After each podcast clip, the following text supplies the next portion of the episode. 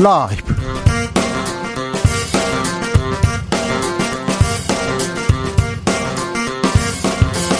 2022년 5월 16일 월요일입니다. 안녕하십니까. 주진우입니다. 윤석열 대통령이 국회 첫 시정연설을 했습니다. 경제는 10번, 위기는 9번, 초당적 협력은 3번 외쳤습니다. 민생 안정이 시급하니 추경 확정에 국회는 속도를 더 내달라고 요청했습니다. 연설에 앞서 한덕수 국무총리 후보자 인준에 협조해달라는 입장을 밝히기도 했는데요. 대통령이 다녀간 국회 그리고 추경 상황 성일종 국민의힘 정책위 의장과 함께 짚어보겠습니다. 사상 최초 출퇴근하는 대통령 대통령의 출퇴근길 출근 시간 민심은 어떻게 보고 있을까요? 지방선거 보름 남짓 앞두고 있는데요. 국민의힘 지지율은 상승세, 민주당은 하락세입니다. 지지율 차이가 벌어지는 가운데 양당의 돌발 악재 나오고 있습니다. 박안주 의원, 윤재순 청와대 비서관 성비위 논란, 지방선거에 어떤 영향을 미치게 될까요? 여론과 민심에서 읽어봅니다. 윤 대통령이 한동훈 법무부 장관 임명을 강행할 것으로 보입니다. 한동훈 후보자는 검찰 내부 게시판에 사직 인사를 올리면서 광기에 가까운 집착과 별의별 린치를 당했다고 밝혔습니다. 딸의 스펙 쌓기 의혹에 대해서는 해명하지 않았습니다. 한동훈 후보자 청문회 이후에 에세이 공장 주목받고 있습니다. 김은지 기자와 알아보겠습니다. 나비처럼 날아 벌처럼 쏜다. 여기는 주진우 라이브입니다. 오늘도 자중차에 겸손하고 진정성 있게 여러분과 함께 하겠습니다. 오늘 여론과 민심 코너에서 국민의힘 그리고 더불어민주당 관련해서 연관 검색어 분석해 보려고 합니다. 국민의힘 하면 떠오르는 이미지 있습니까? 단어 있습니까? 더불어민주당 하면, 민주당 하면 생각나는 말 있습니까? 보내주십시오. 여야의 협치, 그 어느 때보다 중요한데, 협치를 위한 지혜도 모아 주십시오. 국회 따끔한 한마디도 보내주시기 바랍니다. 샵 9730, 짧은 문자 50원, 긴 문자는 100원이고요. 콩으로 보내시면 무료입니다. 그리고 지난 금요일에 제가 태영호 의원과 인터뷰하면서 빌 클린턴 전 미국 대통령이 방북한 바 없다고 제가 말씀드렸는데 클린턴 대통령은 퇴임 후 2009년에 방북한 바가 있습니다. 바로 잡습니다. 청취분 청취자 여러분께 양해 말씀드립니다. 그럼 주진우 라이브 시작하겠습니다.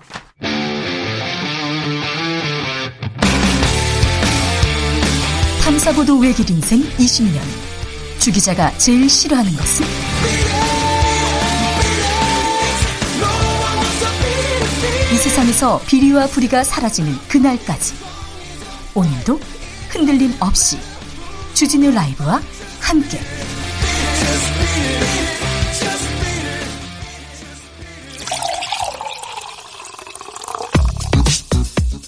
진짜 중요한 뉴스만 쭉 뽑아냈습니다. 주스 정상근 기자 어서 오세요. 네 안녕하십니까. 윤석열 대통령이 국회를 찾았습니다. 첫 시정 연설을 했죠?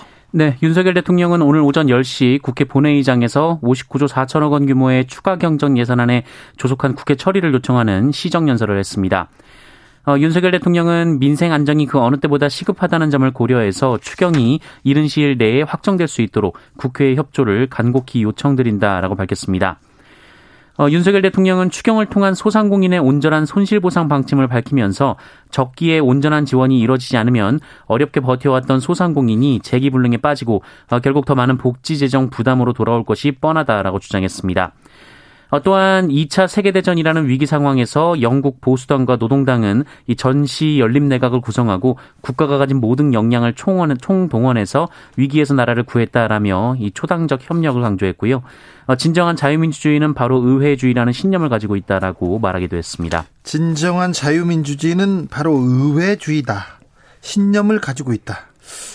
아직 국회에서 만든 거, 국회에서 만든 법을 가지고 대단하게 그 대단한 비판을 퍼부었었는데 네, 오늘은 가서 국회 이렇게 협치하자고 얘기했습니다.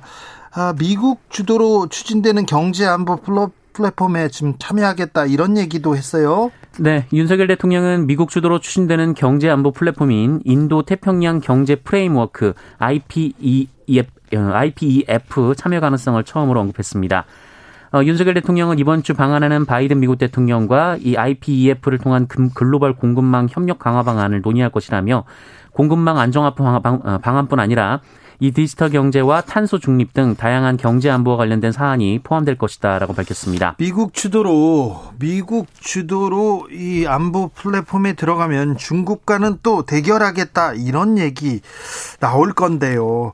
아, 국제 정세에 영향 미친다는 거 잘 알고 지금 한 발 한 발 나가고 계신 거겠죠?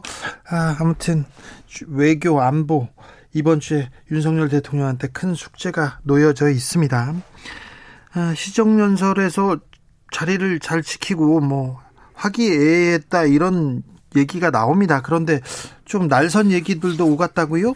네, 윤석열 대통령은 앞서 국회에 도착해서 약 20여 분간 국회의장단 및 여야 지도부와 만나 사전 환담을 했습니다. 원래 그 시정연설을 하기 전에 국회의장들이랑 차 한 잔 먹으면서 좋은 얘기 하는 그런 자리가 있습니다. 네, 공개 발언은 전반적으로 화기애애한 분위기에서 진행됐다라고 하는데요. 이 비공개 자리에서 한덕수 국무총리 후보자 인준 표결, 어, 그리고 새 정부 1기 내각 장관 후보자들의 임명 문제 등 각종 현안을 놓고 뼈 있는 말이 오갔다 이런 보도가 있었습니다. 특히 윤석열 대통령은 여야 지도부를 향해서 한덕수 총리 후보자의 국회 인준안 처리에 꼭 협조해달라라고 말했다고 하는데요. 어, 윤석열 대통령은 협치와 원활한 국정 운영을 위해 어, 미리부터 한덕수 후보자가 총리를 해야겠다는 생각을 갖고 있었다 어, 이런 입장을 전했다고 합니다. 어, 이에 대해 민주당 박지원 비상대책위원장은 인사 문제부터 해결하라라는 반응을 보였다고 하는데요. 이 정호영 보건복지부 한동훈 법무부 장관 후보자 등의 거취 해결을 촉구한 것으로 보입니다. 김성회 비서관은 지난주에 사퇴했습니다. 그런데 윤재순 비서관에 대한 과거 전력 계속 논란이 됩니다. 네, 검찰 재직 시절 성추행 논란이 불거진 윤재순 총무비서관이 논란이 이어지고 있는데요. 어, 지난 2002년 편엔 자신의 시집에서 이 지하철 내 성추행을 사내 아이들의 자유라고 묘사해서 논란을 빚었습니다. 어, 또이 검찰 재직 시절 음담 패설과 폭언을 자주 했다라는 검찰 직원들의 증언이 잇따르고 있는데요. 일부 직원들은 윤재순 비서관을 EDPS라고 칭할 정도였다고 합니다. 네. EDPS는 음담 패설을 잘한다 이런 뜻이 뜻이라고 합니다. 대통령실에서 뭐라고 합니까? 네, 대통령실 고위 관계자는 언론과의 인터뷰에서 이 저쪽 그러니까 민주당에서 박안주 의원 사건이 터지니 물타기 하는 것이다라고 주장했습니다. 또한 공직 수행에 문제가 있을 만큼 심각한 문제라고 보지 않는다라며 제기된 의혹에 사실과 다른 부분이 있다라고 말했습니다. 어, 이준석 국민의힘 대표 역시 윤재순 비서관은 국민들에게 충분히 사과하고 업무에 임해야 한다라면서도 어, 시인으로 활동 어, 시인으로 활동하면서 했던 여러 표현은 지난 20여 년간 바뀐 현재 기준으로 봤을 때 어, 일반적인 국민들의 시각과 큰 차이가 있다라고 말하기도 했습니다. 이준석 대표가 또 이런 거에 대해서 얘기하니까 조금 뭐 적절한가 이런 얘기는 또 들립니다. 근데 아무튼 윤재순 비서관 얘기가 나오면서 간첩 조작 사건의 이시원 비서관 얘기는 쏙 들어가는 그런 또그쏙 들어가는 그런 양상입니다. 네, 그 부분도 굉장히 중요한데 윤재순의 어, 말 그리고 성 비위 관련해서 좀 논란이 이어지고 있습니다. 박안주 의원, 네. 박원주 의원 민주당에서 만장일치로 제명됐습니다. 네, 민주당은 오늘 의원총회를 열고 성비위 의혹을 받고 있는 박완주 의원을 제명했습니다. 민주당은 일부 절차에 대한 이의 제기는 있었지만 최종 가결에는 반대하는 의원이 없어서 이 제명 자체는 만장일치로 통과됐다라고 밝혔습니다. 어, 일부 절차에 대한 이의 제기라고 하면 이 제명을 위해서는 박안주 의원의 성비위 사건의 구체적인 내용을 알아야 한다라거나 이 최소한의 소명 절차는 있어야 하는 것 아니냐 어, 이 정도였다고 합니다. 네. 어, 다만 그 박안주 의원이 의총에 불참하고 제명을 받아들이겠다라는 입장을 전했던 것으로 알려졌습니다. 한편 박완주 의원은 어제 기자들에게 보낸 문자 메시지에서 당과 나에게도 고통스럽지만 불가피하게 제명의 길을 선택한 것이다라며 어떠한 희생과 고통이 있더라도 아닌 것은 아닌가 아니다라고 주장하기도 했습니다. 아닌 것은 아니다 하고 싶은 말이 많은 것 같은데 아, 네. 이 사건은 어떻게 되는지 좀 지켜보시죠. 음, 윤석열 대통령이 강용석 경기지사 후보에게 전화를 했었나 봅니다. 그래서 이걸 공개했는데 이 부분에 대해서 문제가 있다고 민주당에서 고발했습니다. 네, 강용석 경기도지사 후보가 지난 13일 언론 인터뷰에서 윤석열 대통령이 당선인 시절이던 지난주 윤석열 어, 윤석열 대통령과 통화를 했다라면서 어, 윤석열 대통령이 왜 김동연을 공격해야지 김은혜를 공격하냐 어, 이런 말을 했다는 주장을 했습니다. 어, 여기에 강용석 후보와 김은혜 후보 간의 단일화 얘기가 나오고도 있는 상황인데요. 어, 이에 민주당은 오늘 윤석열 대통령의 행위는 명백한 정치 중립 위반이라고 규정하고 더 이상 선거 개입은 용납하지 않겠다라고 밝혔습니다. 또 민주당 경기도당은 오늘 그 윤석열 대통령과 강용석 후보를 공직선거법 위반 혐의로 경기도 선거관리위원회에 고발했습니다. 어, 이재명 민주당 선거대책위원장도 해당 보도가 사실이라면 국기문란 사건이라고 말했습니다. 이재명 위원장은 진상규명을 꼭 하고 객관적 사실에 따라 엄정히 책임을 물어야 한다라고 밝혔습니다. 강용석 후보가 막강한 정치적 영향력은 둘째 치고요. 유튜브에서 쏟아내는 각종 거짓 가짜 뉴스, 혐오 이런 부분에 대해서 굉장히 김건희 여사가 비판했던 적이 있었던 것 같은데요. 그리고 이 부분은 굉장히 문제가 되는 건데 사회적으로도 그런데 대통령 당선인이 전화를 걸었다. 그래서 정치적으로 공격하지 말라. 이렇게 얘기했다. 이건 뭐 좀 논란이 커질 것으로 보입니다. 좀 지켜보시죠.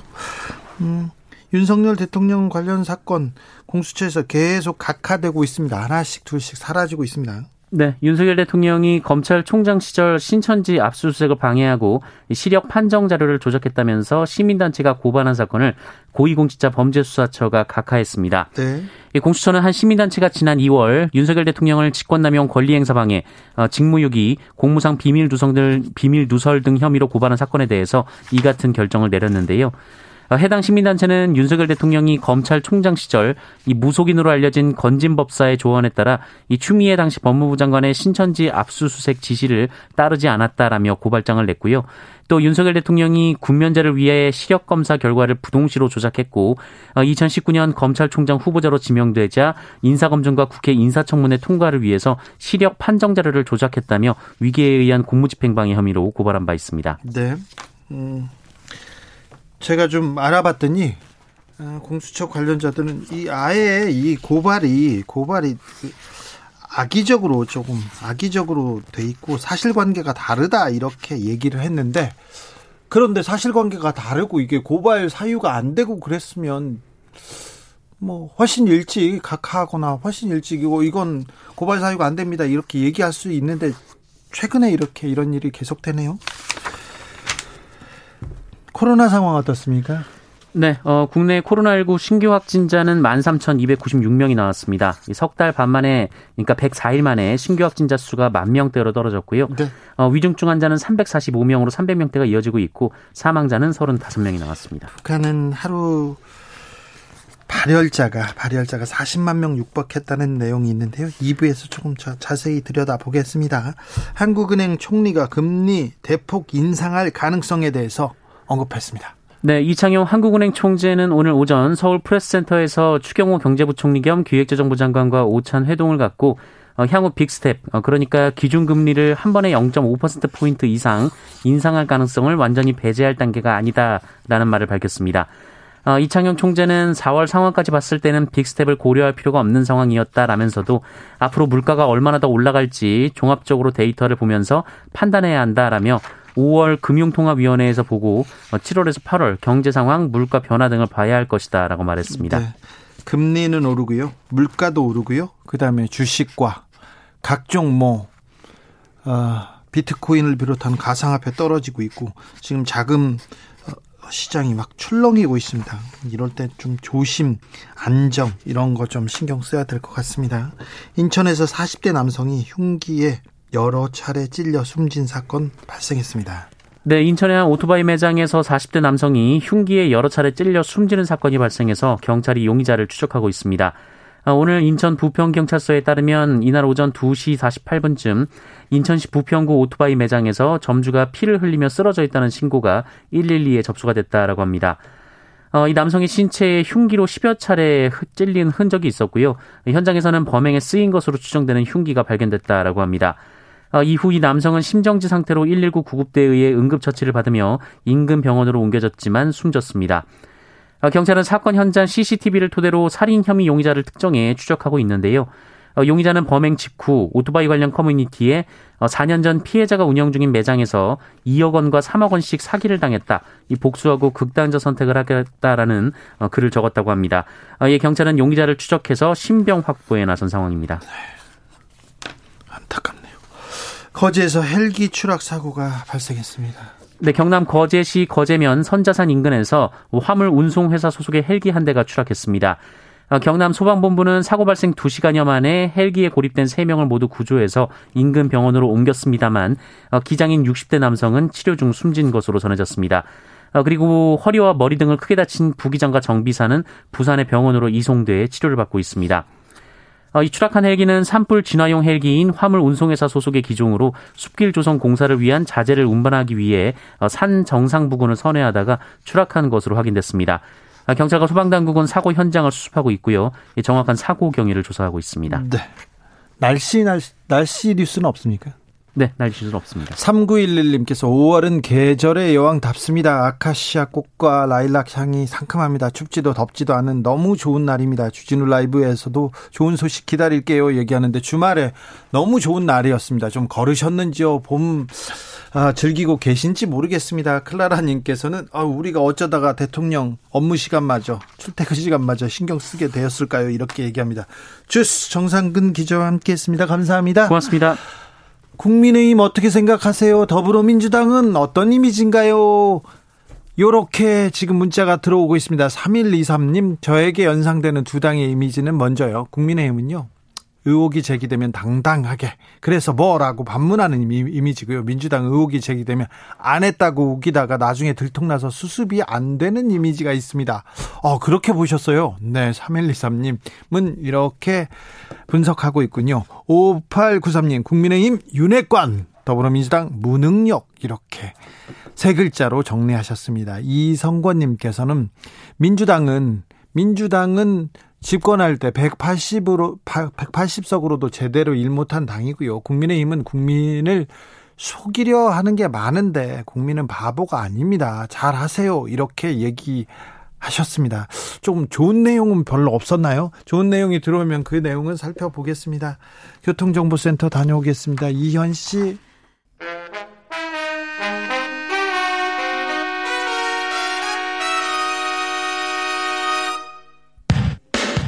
라이브 돌발 퀴즈. 오늘의 돌발 퀴즈는 객관식으로 준비했습니다. 문제를 잘 듣고 보기와 정답을 정확히 적어 보내주세요. 아마존 창립자 제프 베이조스가 조 바이든 미국 행정부의 이것 대응책을 연일 비판하고 있습니다. 바이든 대통령이 대기업의 법인세를 물려 이것을 잡아야 한다고 하자 이것과 법인세 인상을 섞어 잡탕을 만드는 건 잘못이라고 비판했는데요. 화폐 가치가 하락해 물가가 전반적 지속적으로 상승하는 경제 현상을 말하는 이것은 무엇일까요? 보기 드릴게요. 1번 인플레이션, 2번 디플레이션. 다시 들려드릴게요. 1번 인플레이션, 2번 디플레이션. 샵9730 짧은 문자 50원 긴 문자는 100원입니다. 지금부터 정답 보내주시는 분들 중 추첨을 통해 햄버거 쿠폰 드리겠습니다. 주진우 라이브 돌발 퀴즈 내일 만나요.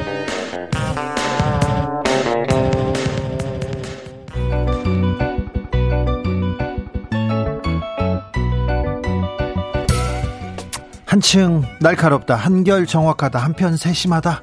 밖에서 보는 내밀한 분석 정치적 원의 시점. 오늘의 정치권 상황 원회에서 더 정확하게 분석해 드립니다. 김용남 수원시장 후보. 예. 네. 호기심 천국 김용남입니다. 네. 수원에서 막 올라왔습니다. 네. 아 여기 지금 이 순간에 보니까 여당된 맛이 느껴지네요. 네, 먼저 제가 먼저다고. 네. 네. 최민희 남양주 시장 후보. 예, 불굴의 희망 최민희입니다. 네. 두 분과 함께 한결 날카롭고 정확하게 한번 분석해 보겠습니다. 오늘 윤석열 대통령이 취임 후 처음으로 네. 국회 이렇게 왔습니다. 시정연설 했어요. 어떻게 보셨습니까? 김용남. 그 가장 많이 언급된 단어가 경제더라고요. 어, 그리고 위기라는 단어도 두 번째인가 세 번째로 그 언급이 많이 됐어요. 네. 근데 저는 이건 정확한 현실 인식이라고 생각이 됩니다. 아, 왜냐하면 지금 조짐이 심상치 않아요. 어, 국내외적으로 다 그렇습니다. 뭐 지금 뛰고 있는 물가도 그렇지만 환율도 오늘 보니까 1285원까지 어, 올라와 있고 지금 원자재 값 상승이 엄청나거든요. 네. 그래서 어, 큰 어, 위기를 앞두고 임기를 시작한 윤석열 대통령으로서는 아, 위기 극복을 위해서 국회 협력을 요청을 했고 또 분위기 자체도 어, 시정연설 후의 분위기도 여야 가릴 거 없이 괜찮았던 것으로 보입니다. 제가 세 개 읽어볼게요. 우리가 직면한 대내외 여건이 매우 어렵다. 정부와 국회가 초당적으로 협력해야 한다. 북한 주민에게 필요한 지원을 아끼지 않아야 한다.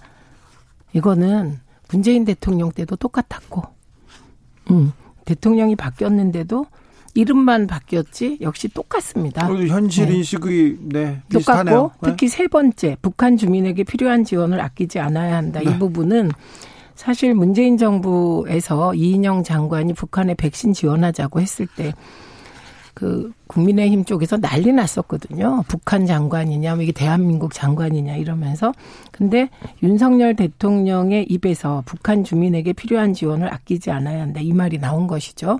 그리고 민주당은 찬성할 것입니다. 네, 다행이라고 얘기하고 예, 있습니다. 요세 개를 보면 대통령이 되면 다 똑같다. 시정 연설이 이렇게 음. 보이고 여기 한 장면. 두 번째 장면은 민주당 의원들 칭찬해 줘야 돼요. 민주당 예, 예, 왜냐하면 과거에 문재인 대통령 시정 연설할 때 그때 어, 야당이 보였던 태도보다 이번에 민주당 의원들은 끝까지 자리를 지키고 그리고 악수도 서슴없이 하고 이런 모습을 보면서 어, 그래도 민주당 의원들이 어, 협치의 태도를 지녔고 대통령에 대한 예의를 갖췄다. 이렇게 봅니다. 그래서 이 부분은 권성동 대표도 감사하다고 얘기했더군요. 네. 예. 협치로 가야죠. 예, 하나만 말씀드릴게요. 이인영 당시 통일부 장관이 북한에 대한 백신 지원을 얘기할 때 그 시점에는 우리나라 대한민국 국민들도 백신을 맞기가 어려운 상황이었어요. 어. 아니에요. 백신 수입이 지연되면서 백신을 맞아야 뭘 그 코로나 아, 위험으로부터 뭐 어, 좀 다소 어, 해방될 수 있다고 얘기는 하면서 정작 맞아야 될 백신이 대단히 부족한 상황에서 그 얘기를 했던 것이고 지금은 사실은 3차 접종, 4차 접종까지 웬만큼 이루어졌고 지금은 우리는 백신이 사실상 지금 남아 도는 상황이잖아요. 지금 예.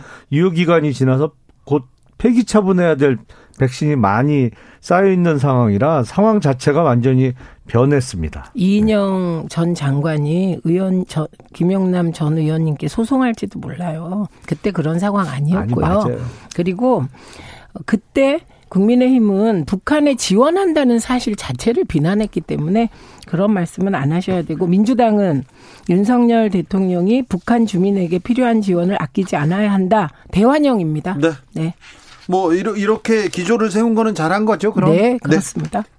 실천하길 바랍니다. 네, 잘한 거는 잘했다고 하고 넘어가자고요. 네, 네, 네. 음, 자 한덕수 총리 후보자 인준 어떻게 될까요? 한동훈 그리고 다른 장관 후보자들은 어떻게 될까요?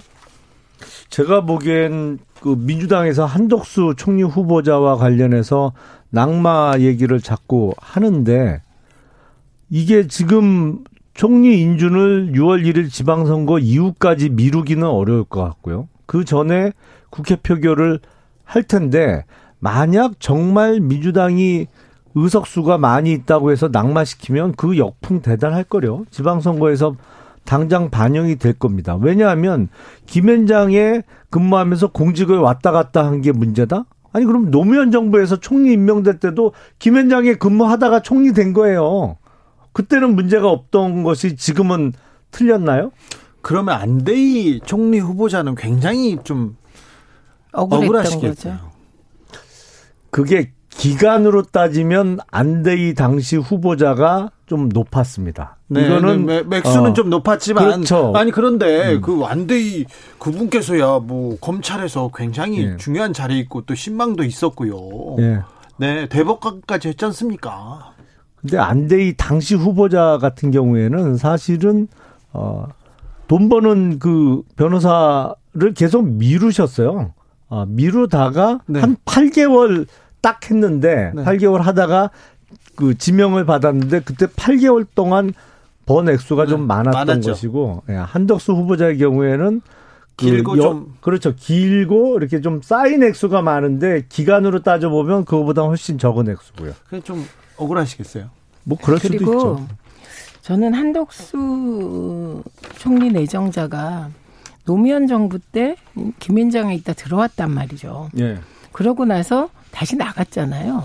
그리고 그때 김현장에 갔을 땐 사실 다시 공직에 들어올 생각을 하면 좀 안 되지 않습니까? 안 하셨을 거예요. 예, 예. 그런데 아마 어, 이런 상황이 된 것 같은데 문제죠. 이건 회전문이 되어버렸어요. 한 번 한 게 아니라 문제고 그리고 박진 장관 내정자도 네, 그렇지 않습니까? 마찬가지인데요. 그래서 적어도 김앤장과 윤석열 정부 내각이 공동 구성하는 느낌을 주는 건 좀 곤란하지 않을까 저는 이렇게 생각하고 또 한덕수 총리 인준과 연관된 두 분이 계시죠 한동훈 네. 음, 그 법무부 장관 내정자와 정호영 복지부 장관 내정자도 임명하려고 하신다면서요. 그러니까 이거는 지금은 민주당이 야당이 됐기 때문에 주라고 보시면 안 됩니다. 그리고 예를 들면 한덕수 총리 내정자의 인준이 실패한 게 실패하면 그게 야당식으로 생각하시면 곤란해요. 그거는 윤석열 대통령의 인, 그, 임명 실패가 되기 때문에 그렇게 간단치 않습니다. 그래서 저는 기왕에 협치하신다고 오늘 대통령이 그러셨으니 여야가 정말 그 아들 찬스, 그 엄마 아빠 찬스, 게다가 한동훈 내정자 같은 경우는 이모 찬스까지. 자, 네. 윤석열 대통령은 오늘 한동훈, 한덕수 인준 협조해 달라고 얘기하고 음. 민주당에서 인사 문제 해결하라 이렇게 음. 얘기했는데 그러면 어떻게 해결해야 됩니까? 제가 보기에는 뭐 한동훈 후보자나 그 여성가족부 장관 김현숙 예. 으로 지명된 김현숙 후보자는 무난하게 임명이 될 것 같고요. 어, 정호영 보건복지부 장관 후보자는 저도 약간의 어, 퀘스천 마크를 달고 있습니다. 지역에서 그 네. 지역에서 시민들 만나 보면 그런 비슷한 의견입니까? 그렇죠. 어, 그런 의견들을 많이 그 제시를 해 주시고 그리고 이게 무슨 결정적인 하자가 발견됐다고 보기 어려워요. 한동훈 후보자나 뭐 한덕수 후보자도 마, 마찬가지입니다만 한덕수 총리 후보자의 경우에 론스타 관련한 얘기를 하는데 뭐가 아무것도 없어요. 사실 연결고리도 전혀 없고 그냥 한덕수 후보자가 김앤장에 있었는데 김앤장이 론스타 관련한 사건을 했다는 거예요. 그러면 아닙니다. 김앤장에 종사하는 무슨 고문 어, 한국 변호사, 미국 변호사, 뭐 변리사 포함해서 제가 알기로 한 4천여 명 정도 되는데 뭐 어떡하라는 거예요? 그러면 아, 그 법원에 어? 네? 법원에 전혀 하지 말라는 거예요. 잠시만요. 어? 법원에 관련된 의견서를 낸 네, 것이 그 내용이 문제가 되고 있는 것이고요. 그리고 음 지금 핵심은 한덕수 어, 총리 내정자의 경우는 그 김앤장 회전문 인사가 문제가 됩니다. 그리고 이게 여당 되셨다고 도덕 불감증 되시면 안 되고요. 과거에 우리가 인사청문회 때마다 등장한 단어가 있었습니다. 국민정서법. 저는 국민정서법에 따르면 한동훈 내정자의 경우 심각하다고 생각합니다. 그 일단 그 그들만의 세상에 살고요. 연간 학비가 1억, 거기에 플러스 뭐 각종 컨설팅 비용 하면 얼마가 드는지 모르는 그러니까 4,400만 원 정도 플러스 여러 가지 보조 학비가 1억 가까이 된다는 그런 국제학교에 다니고 그리고 예를 들면 대필은 거의 확실하지 않습니까? 케냐 대필자가 나왔잖아요. 그러니까 이런 거 하나하나가 언론이 제대로 보도하지 않는다고 해서 이게 사실이 아닌 것이 아니잖아요. 그래서 의혹 해소가 안 됐습니다. 그러면 저는 한동훈 내정자가 기자회견이라도 해서 대필 사실 아니다. 그럼 그 케냐 작가에 대해서 법적 조치를 하시고요. 그 다음에 200만 원 주고 앱 만들어서 그 미국 대회에 출품했다는 거 아닙니까? 자녀가. 그럼 그 부분도 그런 의혹이 나왔으면 사실이다 아니다.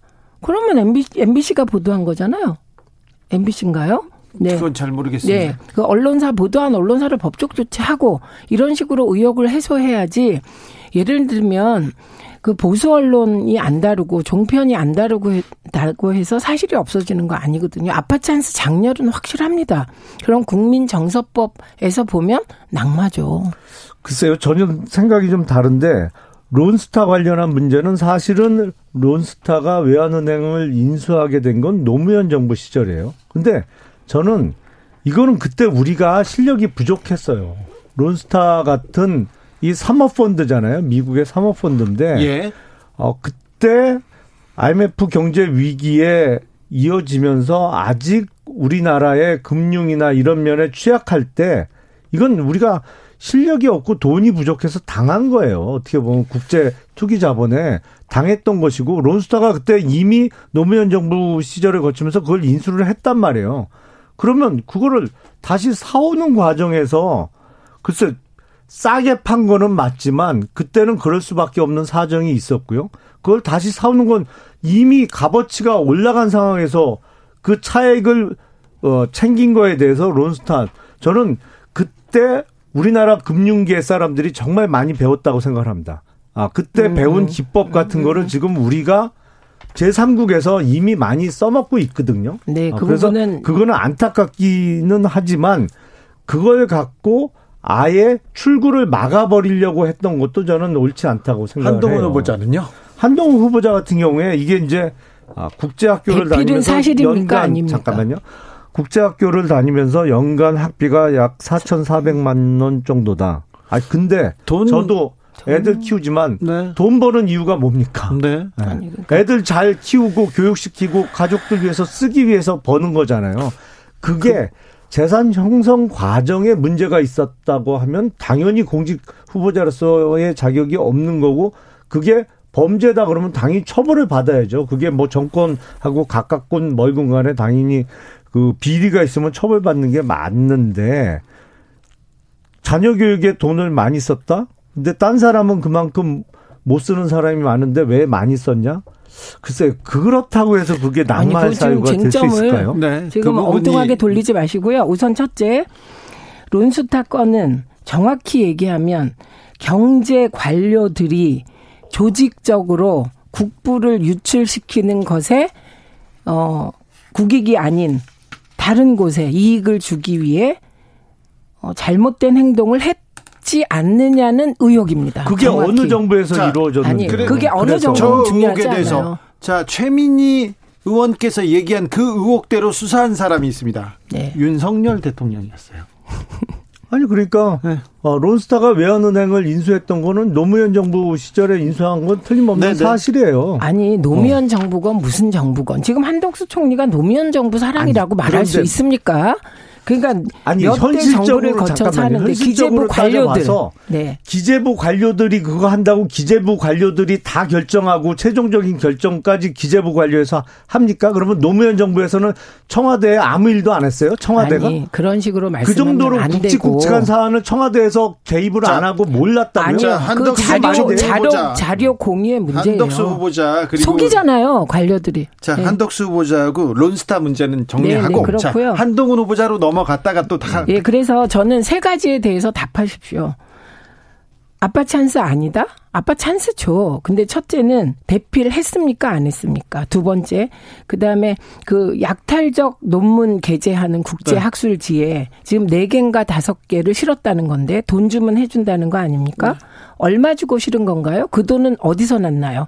그 다음에 세 번째, 200만 원짜리 앱을 누군가 대신 만들어주고 네. 남이 만들어준 앱 가지고 미국 대회에 나간 거 사실인가요? 아닌가요? 요 세 가지를 한동훈 내정자가 답하면 됩니다. 답하면 되는데 왜 인사 청문회에서 민주당 의원들이 그걸 물어가지고 확인을 했었어요? 아니 그거는 이제 제 영역이 아니고 아, 네. 저는 제가 보기에 이 세 가지가 핵심입니다. 알겠어요. 만약에 이 세 가지가 사실일 경우에는 이거 업무방해 해당하죠. 미국 그 대외 조직위 업무방해 한 거죠? 앱 같은 경우는? 그런데 한동훈 후보자는 네. 조국 장관한테 가해졌던 잣대가 있기 그 때문에 자기한테도 해야죠. 이 부분이 어떻게 어, 어떻게 적용될까 이런 또 어?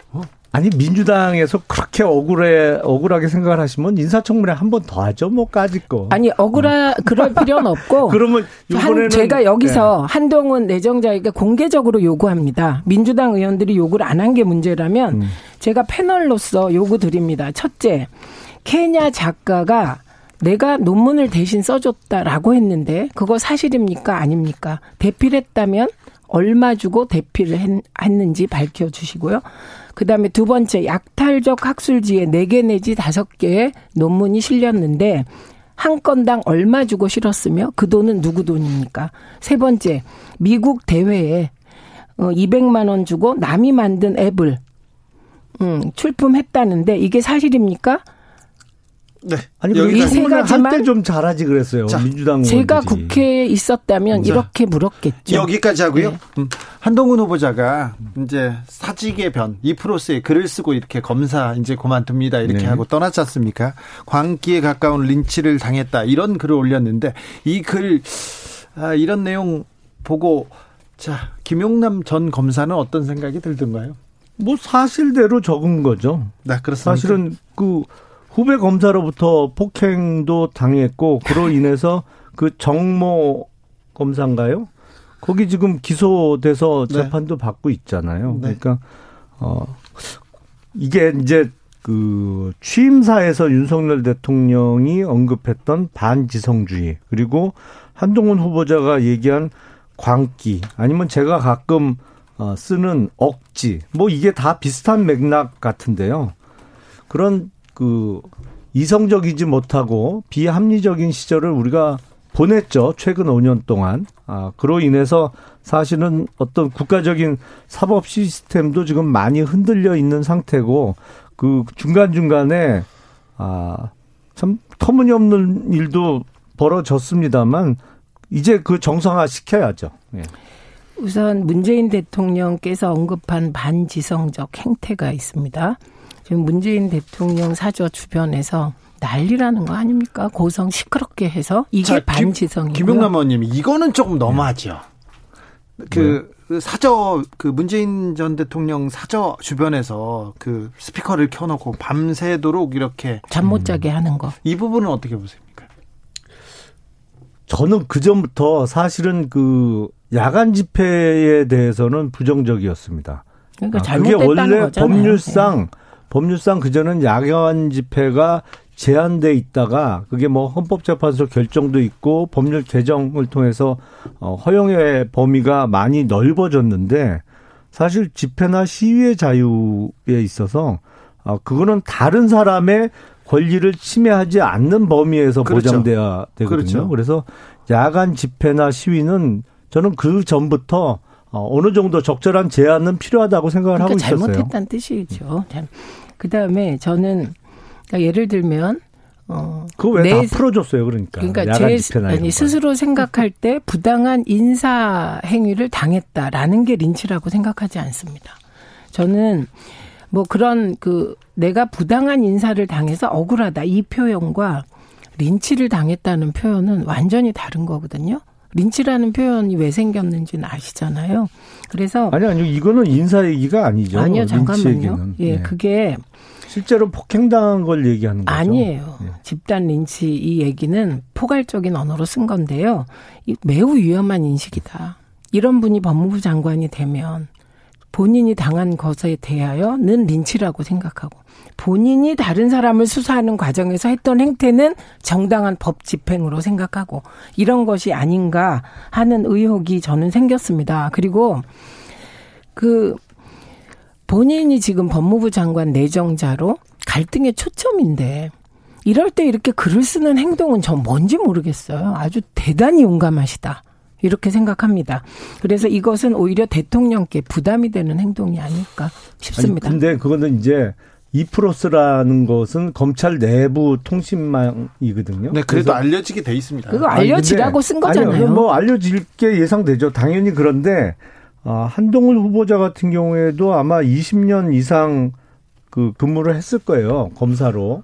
27기인가 뭐 그러니까 어 근데 거기에 사직하면서 글을 안 남기고 사직하는 검사는 아니, 없습니다. 저는 이번에는 글을 쓸 수 있다고 보는데, 네. 근데 한동훈 한동훈 장관 후보자는 검사 시절에도 네. 검사 시절에도 자기 그 SNS에서 계속 글을 써가지고 음. 아, 검사가 수사로 고, 검사는 공소장으로 말한다 이런 얘기가 있는데. 네.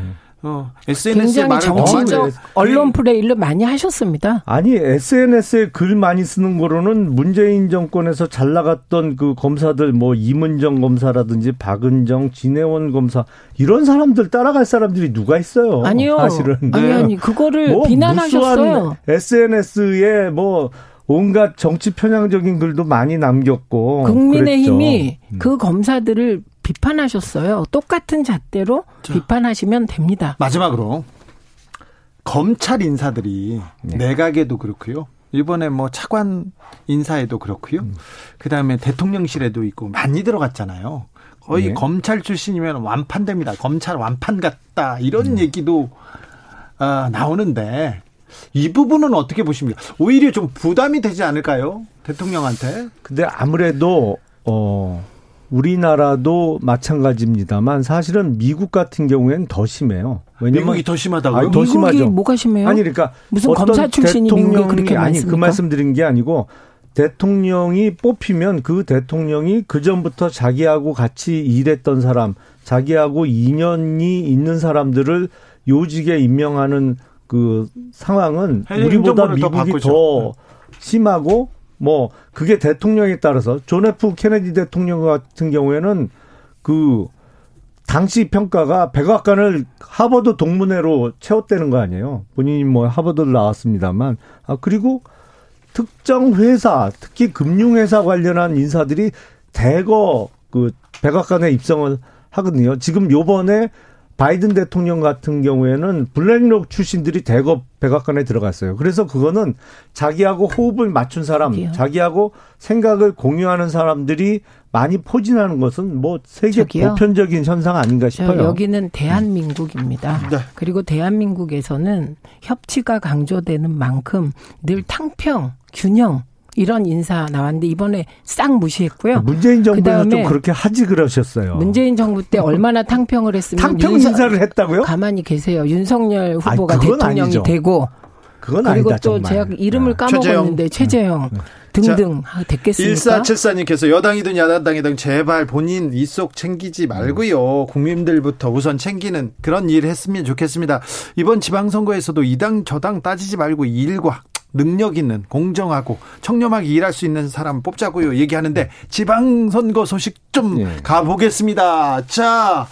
중부권 바람 경기도 어떻습니까? 자, 수원은 어떻습니까? 김용남 의원님? 어, 근데 여론조사를 하기가 요새 상당히 까다로워요. 네. 왜냐하면 유선전화 여론조사라는 건 의미가 없잖아요. 네. 유선 뭐, 유선전화 쓰는 경우도 영업하는 집 빼고는 없고. 자, 만나는 사람들 어떻습니까? 그때 분위기 좋은데요. 분위기. 제가 체감하는 분위기는 국민의힘 쪽으로 순풍이 불고 있는 것 같습니다. 경기도지사도 그렇습니까? 그게 여론조사 결과는 뭐 박빙의 승부가 나와서 조금 그런데 제가 체감하는 거하고 어, 특히 경기도의 경우에 뭐 여론조사 수치는 조금 다릅니다만 네. 수원하고 경기도 전체하고 분위기가 다른지는 제가 잘 모르겠어요. 그런데 경기도에서 지금 국민의힘이 훈풍이 불고 있다. 예.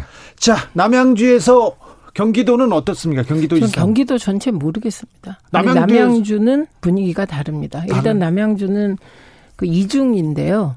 그 김용남 후보께서도 아마 그걸 잘 보셔야 되는데 누구를 만나느냐에 따라 여론이 다릅니다. 지역의 관변 단체나 소위 지역의 기득권들이 있어요. 네. 그런 분들은 국민의힘과 가깝습니다. 그런데 지역의 일반 시민들 이제 남양주 같은 경우는 음, 외지인이라고 하고 소위 토박이라고 하는데 토박이는 국민의힘에 가깝고 외지인의 경우는 민주당에 가깝고 그렇습니다. 그래서 거꾸로인데요. 아닙니다. 아니 지역의 아니, 기득권자들은 기존의 여당인 민주당하고 안 가깝죠. 그렇습니다. 안 실제로 그렇습니다. 다 그런데. 아니요, 안 그렇습니다. 어, 그건 뭐, 그, 지역에 따라 다르겠지만, 제가 있는 남양주는 안 그렇다.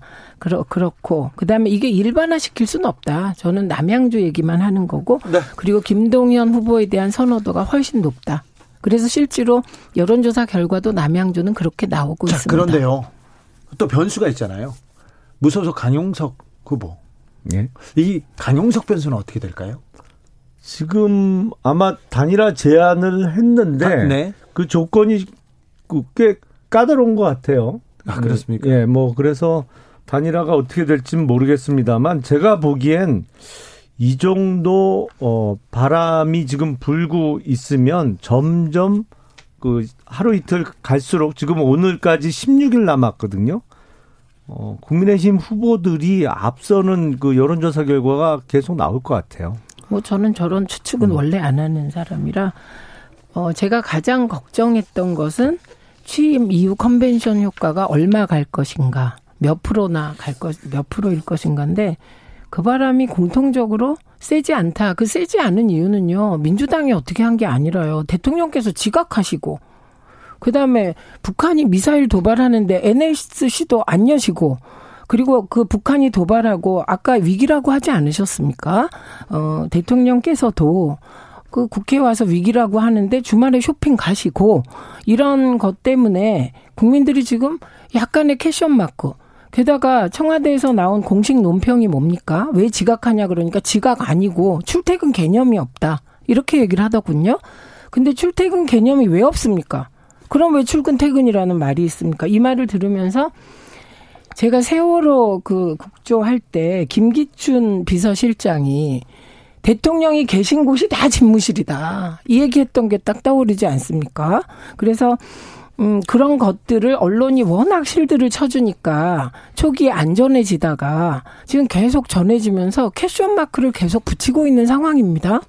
근데 왜 순풍이 불죠? 국민의힘 쪽으로? 아니, 그 순풍의 근거는 그냥 혼자 주장하시는 거고요. 아니, 아니요. 근데 그거는 좀 달라요. 그. 지각해도 됩니까? 10년 대통령이? 동안, 과거 10년 동안 국민의힘 그리고 그 전신 뭐 자유한국당이나 새누리당은 특히 수도권에서는 계속 역풍을 맞으면서 선거를 치렀거든요. 근데 과거 10년 동안 치렀던 선거하고 이번 선거하고는 분위기가 확실히 다른 것 같고 뭐 저희가 아니면 윤석열 정부가 잘해서라기보다는 어, 민주당이 못해서 반사 이익을 보고 있는 것도 크다고 생각이 생각이 돼요. 아니 지각한 겁니까 안 한 겁니까 대통령께서? 아우 저는 지금 제 스케줄 챙기기도 바빠 죽겠어요.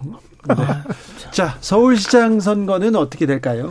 서울시장 선거는 거의 뭐 이변 없이 그냥 무난하게 오세훈 후보가 승리하지 않을까 싶고요. 그런데 네. 오세훈 후보한테 굉장히 큰 특징들이 하나 있는데 선거 때 여론조사에서는 굉장히 압도적으로 앞서 달린다는 거예요. 네. 그런데 네. 그런데 몇 번 뒤집히기도 했고 나중에는 뭐 음. 격차가 아주 어 거의 미세했던 적도 있지 않습니까? 이 이 변수는 괜찮을까요 이번에는? 근데 제 기억에는 2010년 지방선거가 저희가 일종의 참패를 한 선거예요. 예. 그때 물론 한명숙 당시 서울시장 민주당 후보하고 엎치락 뒤치락 했지만 결국에 이겼어요. 결국 이겼는데 그때도 아, 아주 네. 근소한 차이로 이겼지만 그땐 이긴 거 자체가 엄청 잘한 거예요. 사실은. 그, 때 여론조사는 거의 20% 차이 났잖아요. 그렇죠. 지금은 25% 차이 나잖아요. 아, 어, 여론조사 결과에 따라 조금 차이가 네. 있겠습니다만 이거 이 여론조사 수치는 이거 그 그렇죠. 그, 인용하려면 또다 얘기해야 되는데. 인용이 아니라 적, 네. 적절치 않았습니다. 네, 퍼센트는요. 지금은 그 격차가 워낙 많이 벌어져 있고 무엇보다도 송영길 후보가 뭐 이재명 후보도 마찬가지입니다만 출마 명분을 찾기가 어려워요. 정치는 명분이 있어야 되는데 그 주민들을 설득할 만한 출마 명분을 만들어내기가 어려운 선거기 때문에 아, 서울시장 선거는 무난하게 오세훈 후보가 승리하지 않을까 싶습니다. 뭐 그건 결과를 봐야 되겠지만 정치인이 출마를 하는데 어떤 사람은 명분이 있어야 되고 어떤 네. 사람은 늘 괜찮고 네. 이런 건 아니죠. 저는 모든 정치인들이 출마하고 싶으면 하는 겁니다. 출마의 자유가 있는 거고 안철수 위원장은 말을 워낙 바꾸셔서 제가 모르겠습니다만 출마해도 되고 유승민 후보는 출마해도 되고 이재명 후보만 안 된다. 저는 그거는 말도 안 된다고 생각하고요. 그리고 송영길 제가 지난번에도 말씀드린 전 대표의 경우는 서울이 광야로 느껴졌기 때문에 출마한 것이기 때문에 그에 대한 평가, 어, 승패, 그리고 그 승패에 대한 국민들의 판단 또한 저는 긴 호흡으로 송영길 대표가 봐주시길 기대합니다. 자, 방금, 방금 말씀하신, 아, 여론조사는 한국갤럽이 중앙일보 네. 의뢰로 13일에서 14일 음. 서울의 만 18세 이상 남녀 1,001명을 대상으로 아, 그 여론조사 한 겁니다. 몇 퍼센트 25.1%였습니다. 자세한 여론조사 내용은 중앙선거 여론조사 심의위원회 홈페이지를 참고하시면 됩니다. 두 분 감사합니다. 고맙습니다. 예, 고맙습니다. 저희는 이거 얘기, 얘기해야 돼요. 다른 데는 조금 심의 어, 걸립니다. 저희는 KBS는 여론조사 수치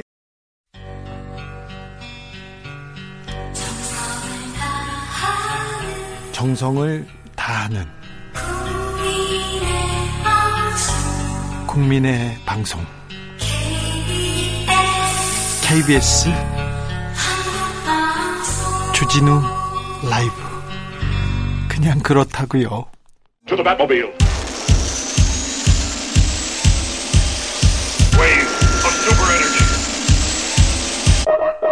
주 기자의 1분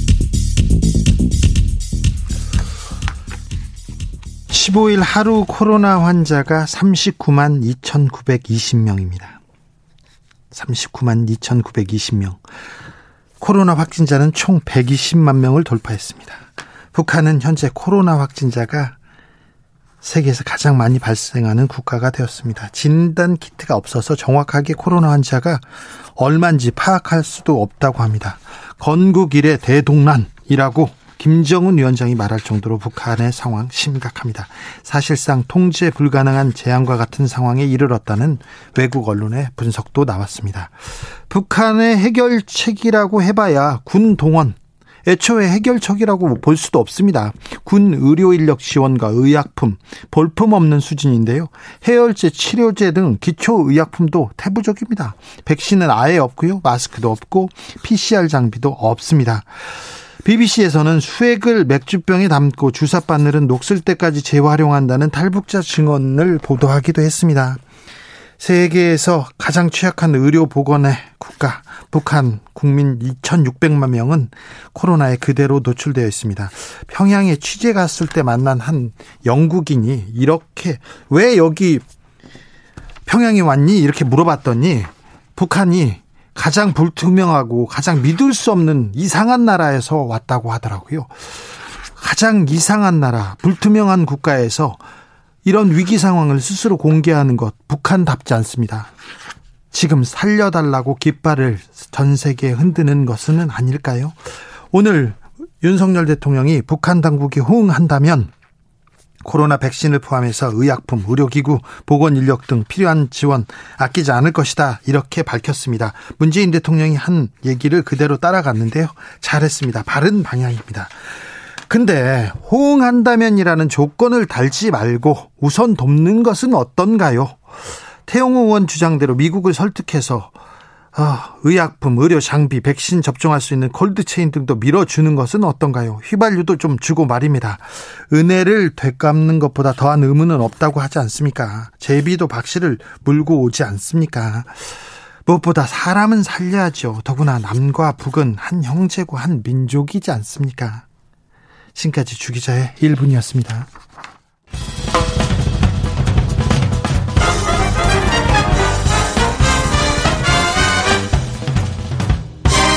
훅 인터뷰 모두를 위한 모두를 향한 모두의 궁금증 훅 인터뷰 오늘 윤석열 대통령이 국회에서 시정연설을 했습니다. 민생 안정 초당적 협력 강조했습니다. 59조 원 국회는 사상 최대 규모 추경안 심사에 돌입했는데요. 아, 이 내용 좀 두루두루 물어보겠습니다. 성일종 국민의힘 정책위 의장 안녕하세요. 예, 안녕하십니까. 성일종 의원입니다. 네, 의원님. 정책위 의장으로서는 또 처음 인사합니다. 네, 그렇습니다. 네, 오늘 대통령 시정연설 어떻게 보셨습니까? 어, 오늘, 어, 취임하시고 곧바로 국회로 오신 거지요. 네. 어, 그러셔서 오늘 취임연, 저, 시정연설을 하셨고요. 네. 오늘 주로 하신 내용은 늘 약자와의 동행을 윤석열 대통령께서 그동안 말씀을 하셨습니다. 그래서 특히 코로나로 인해 가지고 피해를 본이 네. 피해 계층에 대한 지원을 대선 때부터 말씀을 하시지 않았습니까? 네. 그래서 요 한 파트가 있고요. 두 번째로는 연금 개혁이나 노동 개혁, 교육 개혁이 대한민국 앞으로 큰 미래의 그림을 그리는데 중요하기 때문에 이 부분을 말씀하셨고요. 또 특이한 것은 북한의 북한이 지금 현재 어 코로나 19 상, 상황이 상당히 심각합니다. 그래서 이 부분에 지원을 아끼지 않겠다라고는 말씀을 하셨습니다. 네. 네. 어, 추경이 지금 굉장히 좀 주목되고 있는데요. 추경은 어떻게 돼갈까요? 협치돼서 이거는 민주당도 주장하던 내용 아닙니까? 그렇습니다. 추경은 우선 민생 추경이거든요. 희망과 회복을 드리기 위한 민생 추경이고 피해 계층에 대한 지원이 거의 다입니다. 네. 한시라도 급합니다. 네. 이분들이 지금 이제 계절도 상당히 좋아서 장사도 하시고 이러셔야잖아요. 네. 이번에 드리는 것이 이제 한 600만 원인데요. 최소 금액이. 네. 빨리 드려서 이분들한테 일어나실 수 있도록 다시 재개하실 수 있도록 회복과 희망의 이 예산이 돼야 되기 때문에 네. 정쟁이 있을 수가 없습니다. 그래서 빨리 속도를 내야 되기 때문에 야당에서 협조를 좀 해주시고 네. 빨리 이 부분을 마무리해 주십사는 말씀을 드립니다. 어, 의원님 손실을 받든 안 받든 모두 소상공인한테는 일단 최소 600만 원은 지급한다는 거죠? 아닙니다. 지금 질문이 조금 틀리셨는데요. 네. 손실 안 본 분들은 해당 사항이 없습니다. 네. 조금이라도 손실 본 분들한테 이게 약 370만 명 정도가 되시는데 네. 이분들한테 기존에는 100만 원, 300만 원 드렸지 않습니까? 그렇죠. 지금 그래서, 400만 원 예. 줬죠, 지금껏. 그렇습니다. 윤석열 대통령께서 본인이 집권을 하면 네. 어, 이 부분에 대해서 50조 원을 만들어 가지고 지원을 하겠다 이렇게 대선의 기간 동안에 말씀을 하신 내용이잖아요. 네. 그래서 이번에 600만 원, 370만 명에 대해서는 600만 원씩 다 들어가고요. 네. 여기에 이제 플러스가 있습니다. 뭐가 있냐면 매출액의 40% 이상 예. 이렇게 급감한 그 기업들 그리고 집합 금지 업종에 해당하는 이런 분들한테는 플러스 알파인데 네. 어, 그 금액이 약 한 400만 원 정도 될 거예요. 예. 그래서 추가적으로 더 그 그동안 지원이 소외되어 있었던 그분들에 대해서는 추가 금액이 더 지원하게 될 겁니다. 손실보상 기준도 정해야 될 텐데 사각지대가 발생하진 않을까요? 그렇습니다. 사각지대에 있는 그 계신 분들에 대한 지원도 이번에 다 넣었 많이 넣었습니다. 그래서 그 보험 모집하시는 분들이 도로 다니실 수가 없으셨기 때문에 네. 이런 분들도 방과후 선생님들 예. 그리고 노선버스라든지 법인 택시 같은 경우에도 사각지대에 계신 분들한테도 지원 금액을 넣었다는 말씀을 드립니다. 알겠습니다. 국가 재정 부담되지 않을까 이렇게 걱정하는 사람들도 있습니다. 그런데요, 기재부에서 민주당이 말할 때는 어, 예산 없다, 없다 하다가 갑자기 예산이 나타났다. 이거 초과세수 과대 추계된 거 아니냐 이렇게 얘기하는데 이 부분은 어떻게 어떻게 보십니까? 박홍구 원내대표께서 뭐 국가의 근간을 흔들 일이다 그러면서 여러 가지 아주 세게 얘기를 하셨더라고요. 네. 근데 민주당이 이런 이야기를 하면 굉장히 불리할 텐데요. 왜 그러냐면 네, 네. 이 문제가 뭐 간단한 문제인데 어 작년도에 추계도 추계 한 세수도 61조가 넘게 더 추계 에, 추계했던 것보다 더 많이 들어왔습니다. 네. 그렇죠. 초과 세수가 61조 원 정도 됐, 그렇습니다. 됐죠. 네. 작년도에도 61조가 넘게 61조 3천억인가 더 들어왔어요. 민주당 정부가 추계를 잘못했던 거예요. 그래요. 저희가 정부를 인수한 지가 5월 10일이고 네. 지금 뭐 저 6일밖에 더 지났습니까? 홍남기 부총리 체제 하에서 올해 추계도 민주당 정부가 잡아놨던 겁니다. 예. 그러면 본인들이 잘못한 거지요. 아, 민주당 잘못입니까? 그렇습니다. 53조가 더 들어오거든요. 기재부 관료들이 숨겨놔서 숨겨놓고 우리 돈 없다 돈 없다 하다가 지금 국민의힘한테 이렇게 내놓은 게 아니고요. 그러면 그건 있을 수가 없지요. 왜냐하면 대선을 해서 어느 쪽이 정권을 잡을지 모르잖아요. 음. 예 예. 그런데 그걸 숨겨놓을 리가 있겠습니까? 또 작년도는 61조가 더 잉여, 잉여금이 발생을 했는데 초- 초과 세수가 들어왔는데 예. 그거 그건 뭐라고 설명을 하겠습니까? 그런데 이런 것을 가지고 지금 이제 얘기한다는 바람직하지 않고요. 알겠습니다. 어쨌든 네. 기재부가 예. 국가 운영을 해나간다는 측면에서 오차를 줄여야 되는 이런 대안은 모색할 필요가 있습니다. 알겠습니다. 민주당에서는 손실보상 예산 10조 더 늘려서 소급 적용하자 이런 입장인데 이 입장에 대해서는 어떤 생각이십니까? 무조건 늘리고 하는 문제가 아니고요. 지금 현재 저희가 약 한 9조 정도가 남습니다. 네. 어, 올해 예산을 어떻게 했냐면 지출 구조 조정을 통해서 한 7조 원 정도를 저희가 이제 나가는 돈에서 아껴가지고 7조 원을 마련했고요. 네. 또 기금 쪽에서 한 8조 했고 올해 초과 어, 세수가 늘어나는 부분에 대해서 저희가 쓰고 하니까 한 9조 정도가 더 남습니다. 그래서 네. 그 9조는 국가 어, 국가 부채가 천조가 넘었기 때문에 그 상환을 하면 네. 지금 50점 50.4%인가 이렇게 되는데 이게 49.6% 정도로 떨어지거든요. 네. 그래서 이제 국가 부채를 상환하는 거로 했는데 10조 약 한 9조 정도의 여유가 있으니까 이것을 다 써야 되겠다 하는 것은 꼭 필요한 곳이 있으면 여야가 합의해서 일정 부분 더 쓸 수도 있겠으나 네. 기본적 방향에서 예. 지금 다음 세대에 부담을 주는 이러한 부채를 줄이는 쪽이 저는 방향적으로 맞다고 봅니다. 알겠습니다. 무슨 내용인지 제가 귀에 쏙쏙 들어옵니다. 자, 그런데 대규모 추경 이후에 물가는 괜찮을까요? 물가가 지금 계속해서 오른다 이런 뉴스가 나와서 걱정하는 분들이 많습니다. 그렇습니다. 지금 현재 전 세계적으로 이 유동성이 과잉이 된 부분이 있고요. 그리고 또 우크라이나 사태를 통해서 곡물 가격을 비롯해서 원유 가격 모든 게 폭등하고 있기 때문에 네.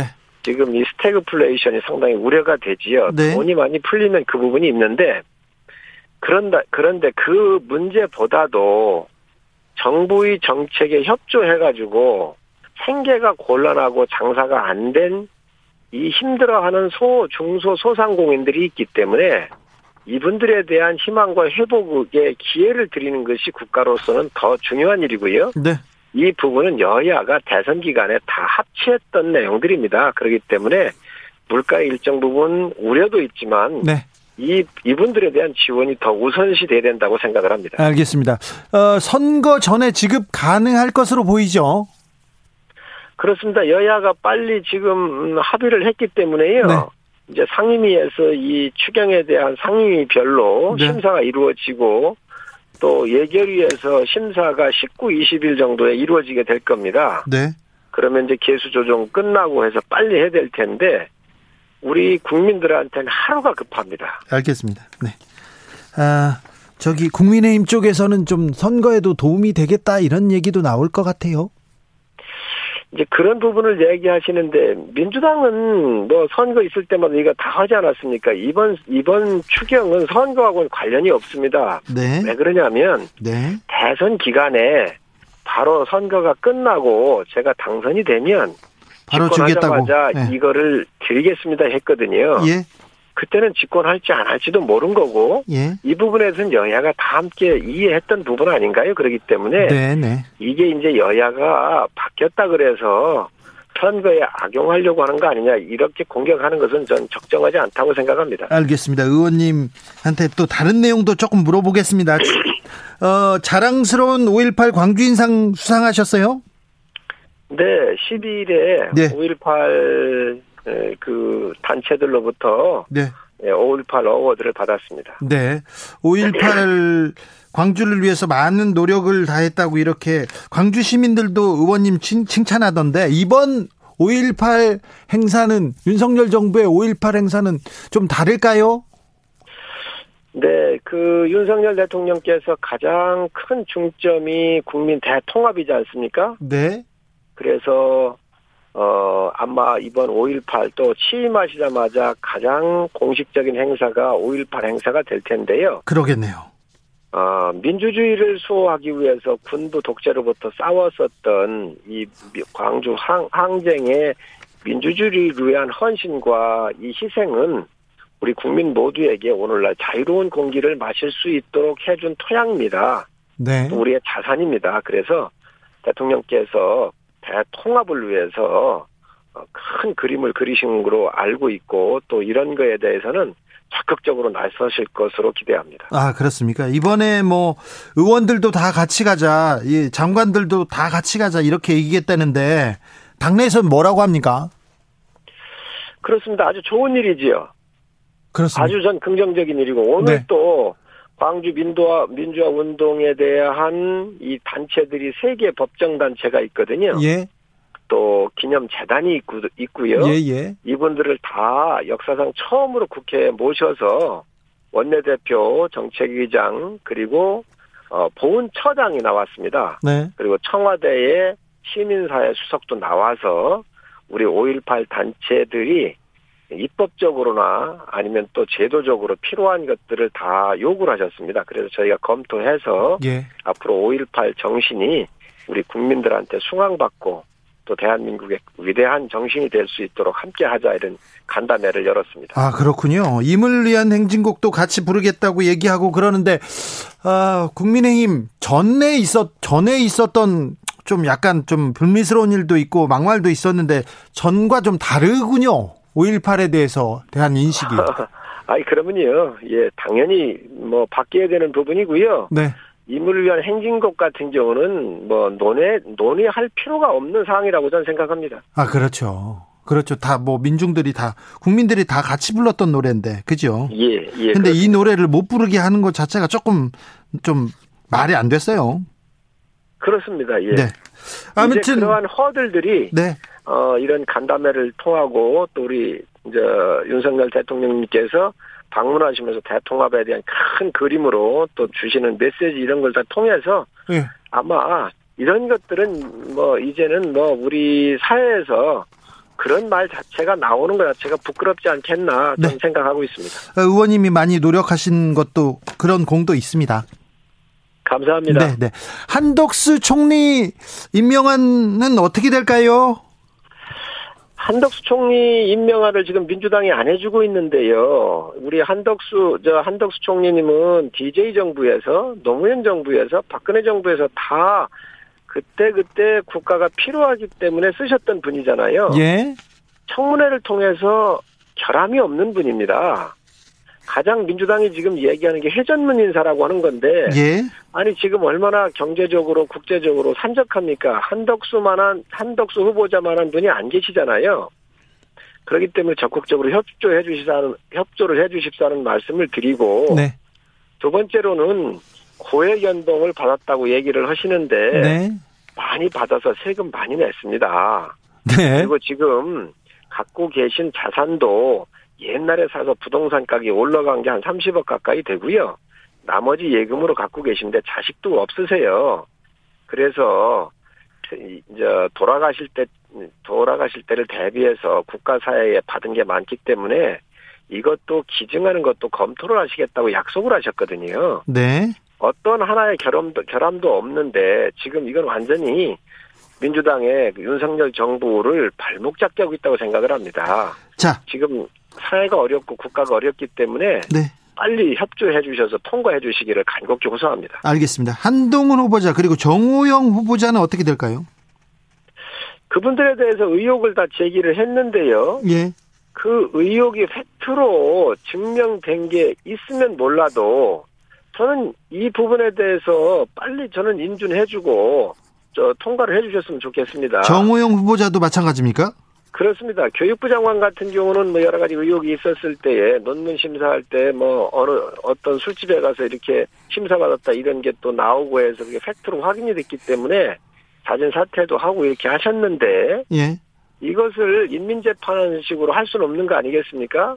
그래서 이거를 정치적 게임이 아니라 저 집권 초반이기 때문에 또 한 6개월은 허니문 기간이 있어요. 그런데 이런 그 룰도 다 깨면서 저는 발목 잡게 하는 것은 바람직하지 않다고 생각을 합니다. 자, 그러면 어, 한동훈 그리고 정호영 이 의혹은 발목 잡기다 이렇게 보신다고요? 그렇습니다. 네, 알겠습니다. 자, 최근에요. 음, 저 민주당에서 성비위 사건 있었습니다. 그죠? 예, 예. 이, 이 논란은 어떻게 보시는지요? 민주당도 곤욕스러울 텐데요. 전에 안희정 지사가 대권 주자였고 박원순 서울시장도 대권 주자였고요. 또 오거돈 시장에 이어서 정말 대형 사건이 나오니까 곤욕스러운 건 알겠지만 이것도 지금 지방선거가 오니까 미봉책으로 그냥 슬그머니 제명시켜서 어, 내보내고 하려고 하는 거 아닌가 생각을 하는데 이 부분이야말로 여러 가지 인권이나 또 각 개인의 존엄성을 가장 중시했던 민주당으로서 네. 저는 더 국민들한테 다가가려면 제대로 저는 처리해야 한다고 생각을 합니다. 알겠습니다. 이 저기 국민의힘은 이준석 국민의힘 대표 얘기도 있지 않습니까? 그리고 이번에 저기 그게 팩트로 나온 게 있나요? 그 박완주 의원 같은 경우는 피해자가 정확하게 나왔습니다. 그런데 이준석 대표는 피해자가 있거나 팩트가 정확하게 확인된 게 없지 않습니까? 그냥 의혹만 가지고 네. 이것을 이준석 대표를 끌어들이는 것은 아주 전형적인 물타기이자 정치 공세라고 생각을 하고요. 예. 저는 민주당 자체가 먼저 잘 정화하기를 정화하라고 먼저 충고하고 싶습니다. 여기까지 들을까요? 네. 네, 말씀 감사합니다. 네, 감사합니다. 성일종 국민의힘 정책위 의장이었습니다. 유튜브 보시는 분들 많이 답답하셨죠. 오류로 여러 번 끊겨가지고 불편하셨을 텐데 아, 죄송합니다. 양해 부탁드리겠습니다. 정치 피로, 사건 사고로 인한 피로, 고달픈 일상에서 오는 피로. 오늘 시사하셨습니까? 경험해 보세요. 들은 날과 안 들은 날의 차이. 여러분의 피로를 날려줄 저녁 한 끼 시사.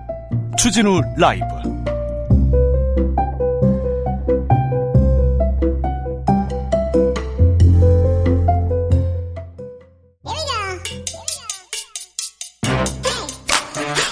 뉴스를 향한 진지한 고민 기자들의 수다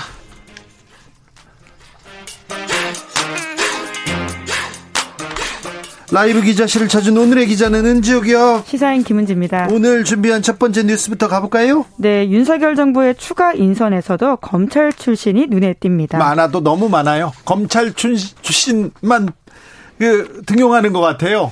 네, 꼭 그런 건 아니지만 확실히 많긴 많습니다. 네, 검찰 완판이라는 말이 나올 만도 합니다. 자, 이완규 변호사 눈에 팍 띕니다. 네, 새로운 법제처장에 임명됐는데 윤석열 대통령과 서울대 법대 사법연수원 동기라서 40년 직이다 이런 말이 나오고 있습니다. 윤석열 총장 그 징계 취소 소송 때 그때 옆에서 나와서 계속 얘기하시던 분 아닙니까? 예, 담당 변호사였고요. 장모 사건도 담당했다라고 그렇죠. 합니다. 예. 그리고는 이제 윤석열 대통령이 검찰 수사권 축소를 앞두고 법률 유권 해석을 담당하는 법제처에 자기 측근 배치했다 이런 해석이 나오고 있고요.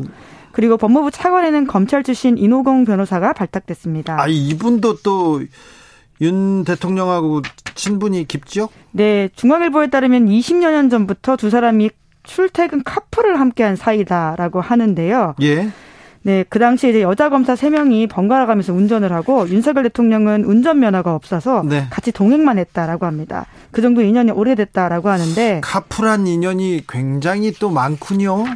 네, 그래서 지금 한동훈 법무부 장관이 임명되게 될 경우에 법무부는 장관, 차관 모두 검찰 출신이 자리 잡게 되는데요. 네. 이것은 문재인 정부에서 추진했던 법무부 탈검찰화가 되돌려진다. 이렇게 볼 수도 있는 상황입니다. 법무부도 요직도 그 외부에 이렇게 개방했었는데 그것도 무너지는 거고요.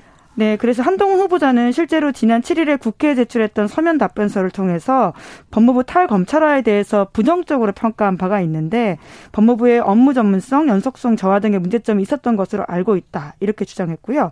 그리고 국가보훈처장으로도 검찰 출신 박민식 전 의원이 기용됐고 그리고 국가정보원 기조실장으로는 조상준 변호사가 거론되는데요. 네. 도이치모터스 주가 조작 의혹 사건 변호인이다라고 합니다. 조상준 얼마 전까지 윤석열 검사와 같이 일했던 사람입니다. 엄청 많네요. 네, 게다가 대통령 비서실 인사까지 하면 네. 검찰 출신이 더 많다라고 할 수 있는데요. 비서실에는 더 많잖아요. 네, 왜냐하면 특히 정권 초반에는 대통령 옆에 있는 사람들의 권력의 거리가 훨씬 더 가깝기 때문에 네. 문거리 권력이다 이런 힘이 더 많이 쏠린다 이런 이야기가 나오고 있거든요.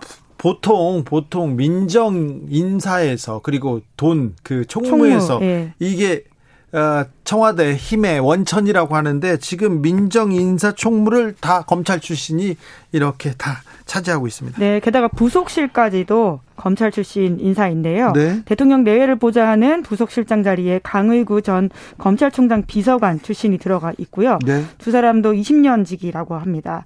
그리고 지금 논란의 중심에 있는 윤재순 총무비서관 같은 경우에는 검찰 재직 시절 성비로 두 차례 내부 감찰을 받고 징계성 처분을 받았다라고 하는데 이렇게 징계를 받으면 검찰 공무원 조직에서 승진이 어려운데 윤석열 중앙지검장, 윤석열 검찰총장, 윤석열 검찰총장이 이렇게 승진하면서 이렇게 같이 이렇게 승진을 했다 이렇게 어, 평가받기도 하는 인물입니다. 네, 검찰 직원들이 선망하는 핵심 보직이라고 할 수 있는 대검 운영 지원과장을 지낸 바가 있습니다. 예. 근데 오늘 아침 한국일보 보도에 따르면 별명이 EDPS라고 할 정도로 굉장히 성적인 부분에서 비사실이 많다 이런 지적들이 나오고 있는데요.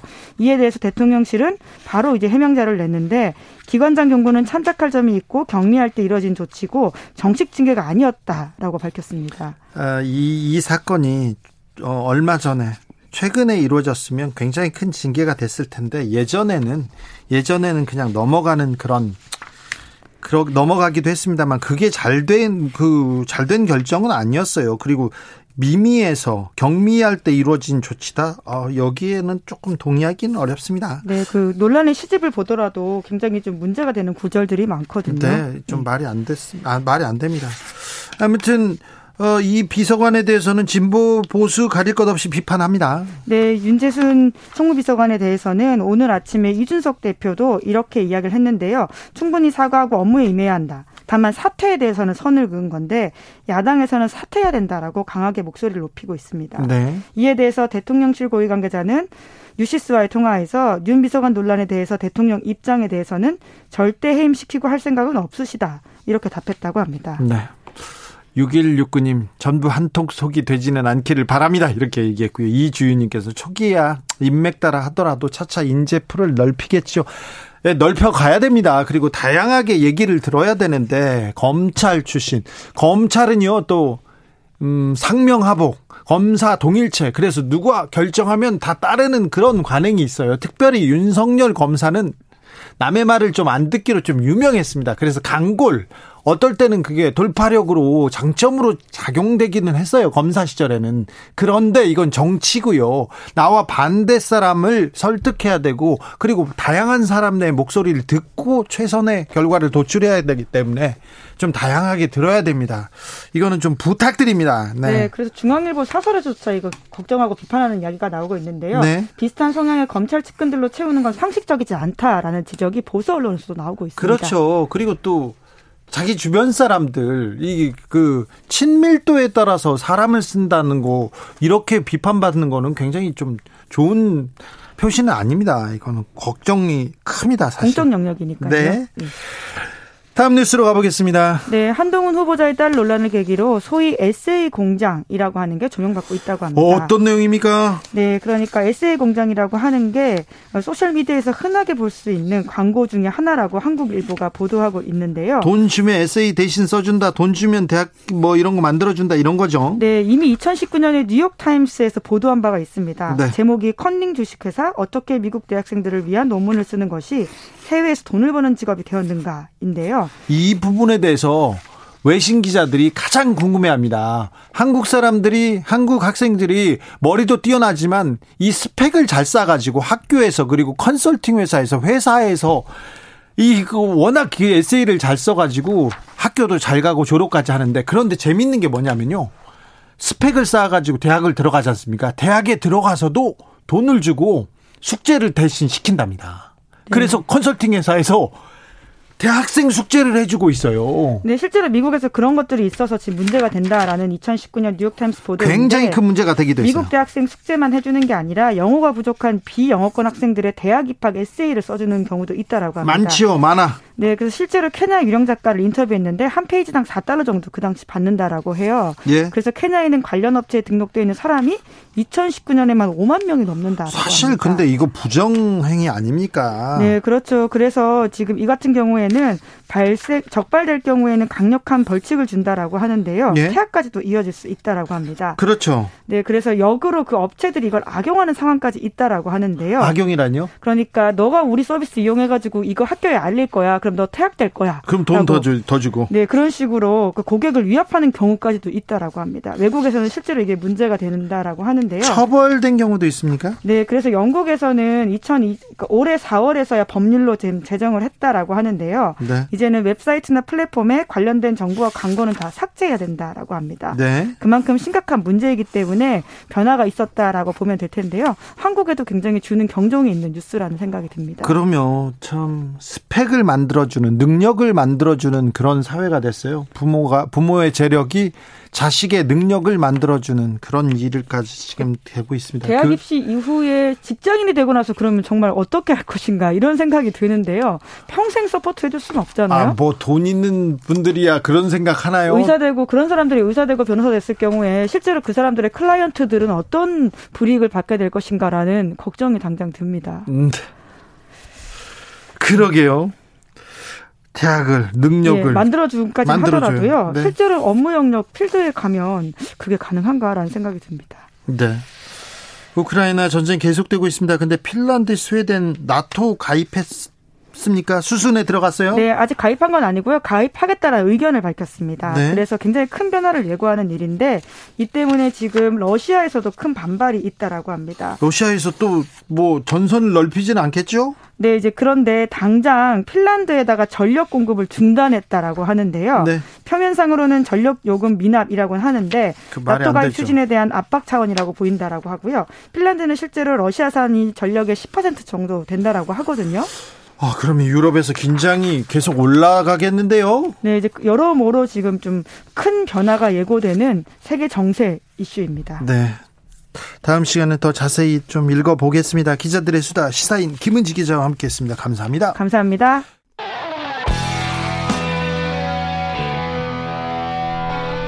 스치기만 해도 똑똑해진다.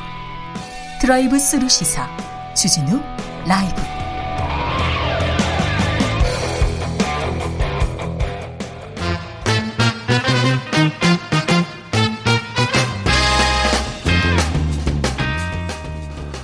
정치권 뉴스와 화제 그리고 민심 여론조사와 빅데이터로 집중 분석해 보겠습니다. 여론과 민심.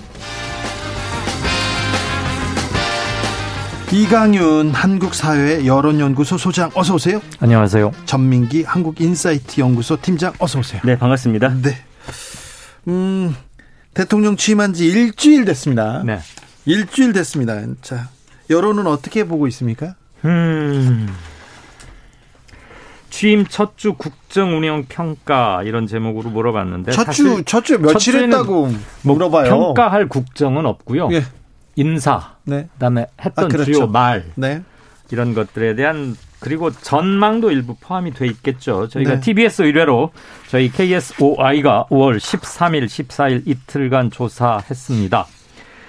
어, 긍정이 50.1, 부정 42.7 그래서 오차범위 밖으로 긍정이, 긍정이 조금 올라가고 있습니까? 긍정이 많아졌다기보다는 정확히는 부정적 요소가 조금 줄어들고 있다. 이게 아. 좀더 정확한 표현일 것 같습니다. 아 그렇습니까? 네. 부정적 요소가 좀 줄어들고 있다. 네, 이건 아마 취임식이 딱 일주일 전에 열렸지 않습니까? 네. 그러니까 아무리 컨벤션 뭐야 저 허니문 이런 건 없었다고 해도 취임하면은 뭔가 새 출발이니까 네. 아이 첫 생일에 이렇게 덕담하듯이 그런 건 조금 있었을 거고요. 네. 참고로 5월 어, 초에 비해서 약 열흘 전, 2주 전쯤에 비해서는 그때는 긍정이 53.2, 부정 42.8. 그래서 긍정은 오히려 조금 줄어드는 감이었어요. 네. 그런데 어차피 줄어봐야 오차범위 2 내기 때문에 숫자 변동보다는 부정적인 것이 조금 가라앉으면서 사람들이 일단은 기대를 걸어두고 있는 형국이다. 지금은 그렇게 네. 보는 게 나을 것 같습니다. 자, 대통령 취임하고 대통령의 출퇴근 이거 처음 있는 일인데 시민들 반응 어땠습니까? 네, 빅데이터로 좀 살펴보겠습니다. 관심도는 한 일주일에 만 건 정도 올라오고 있는데요. 네.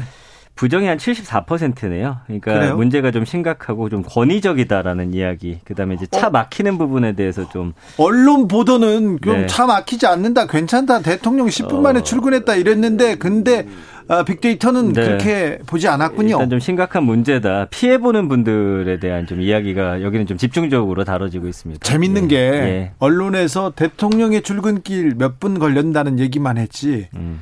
어, 다른 분들이 얼마나 막히는지는 얘기를 안 했어요. 그렇죠. 그런데 빅데이터는 민심은 그걸 읽고 있군요. 그렇습니다. 예, 예. 그래서 이제 부정이 74%니까 네. 뭐 좋지 않은 여론이라고 봐야겠죠. 그런데요. 대통령 취임하고 주말에 네. 네. 백화점에 구두 사고요. 네. 떡볶이 순대도 먹더라고 시장 가서 이런 일정에 대해서는 어떻게 보고 있습니까? 이거는 제가 보니까요. 뉴스로는 굉장히 기사가 많이 쏟아져요. 오, 많이, 많이 나죠. 무려 559개가 쏟아집니다. 기사가. 기사 많이 나왔죠. 근데 이제 전체 언급량이 1355. 음. 이거 어떻게 보셔야 될 것 같으세요? 그래요? 네. 관심이 없네요.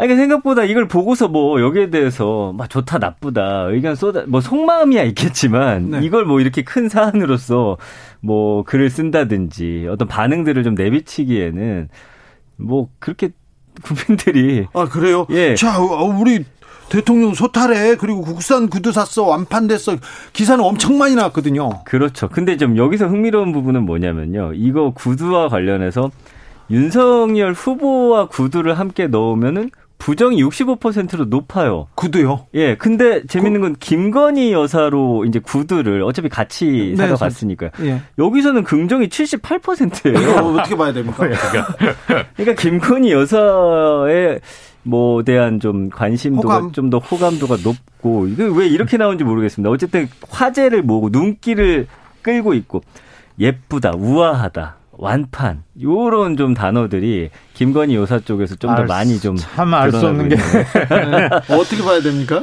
일단은 못 보던 풍경인 건 맞잖아요. 네? 예, 뭐 그 자체로 저는 뭐 나쁠 건 없다. 나빼드라고 예, 예. 생각합니다. 그런데 네. 뭐 소탈하고 파격적인 것이긴 하죠. 우리 처음 보는 거니까. 네. 그런데 이게 몇 번 거듭된다면, 근데 지금 대통령실 얘기로는 앞으로도 이런 거 여러 번 보게 될 거다고 그러잖아요. 네 네. 네. 글쎄요, 어떤 이벤트가 또 있는지 모르겠지만 이런 것 비슷한 게 몇 번 거듭되다 보면 체감 효과는 좀 줄어들 것이다. 음. 네. 그리고 오히려 대통령에게 본질적으로 요구되는 어떤 주요한 정책이나 인사, 그다음에 국민 통합, 양극화 해소 이런 것들에 대한 진짜 소통 자세, 소통의 능력과 태도를 보고 싶은 게 아닌가.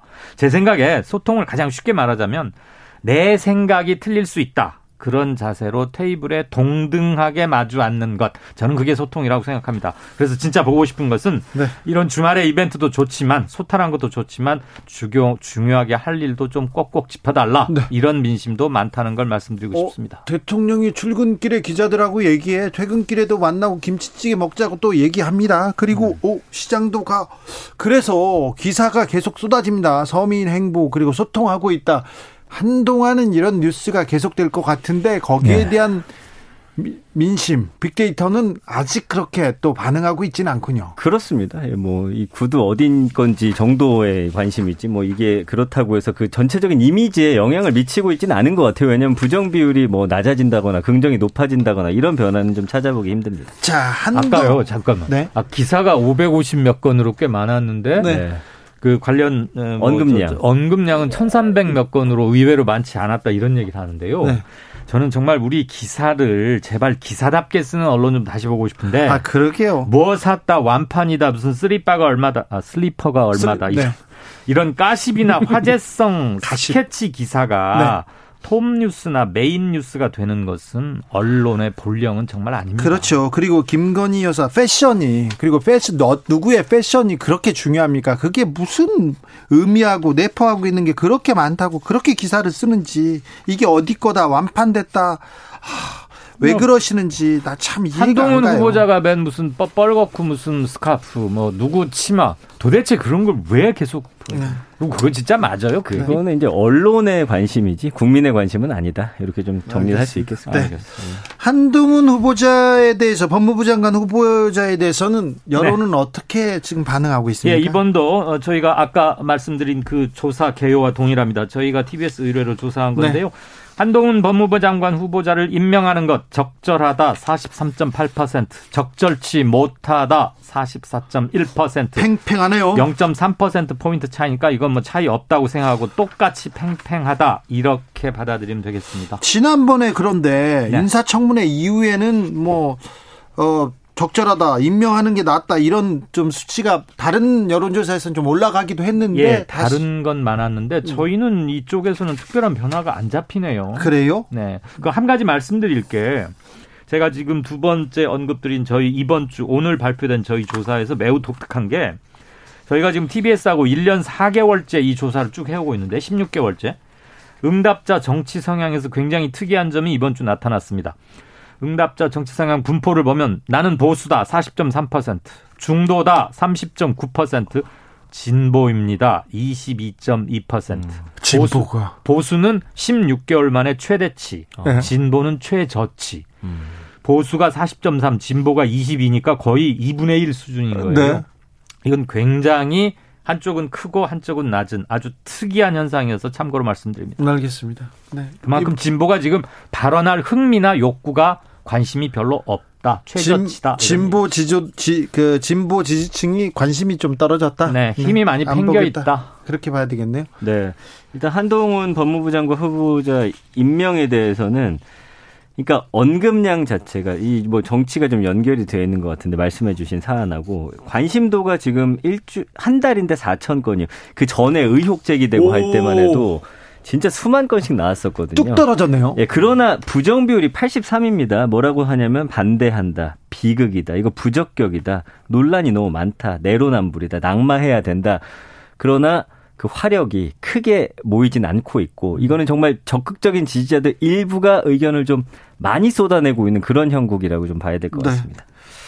그렇군요. 자, 국민의 힘에 대해서는 어떤 얘기가 있습니까? 그리고 민주당에 대해서는 어떤 네. 민심이 작동하고 있습니까? 지금 두 당에 대한 이야기가 일단은 국민의힘은 언급량이 한 달 동안 18만 5천 건이에요. 근 반면에 더불어민주당은 91만 건이나 돼요. 더불어민주당 이야기를 훨씬 더 많이 하고 있다는 거예요. 네, 뭐 아무튼 적극적으로 예. 뭐 온라인에서 인터넷에서 활동하는 사람들은 아무튼 민주당 쪽이 많은 것 같습니다. 자, 그러나 이렇게 되면 사실은 어느 한쪽이 나쁘면 어느 한쪽이 그래도 좀 높아야 되는 데 두 당 모두 나쁘다. 네.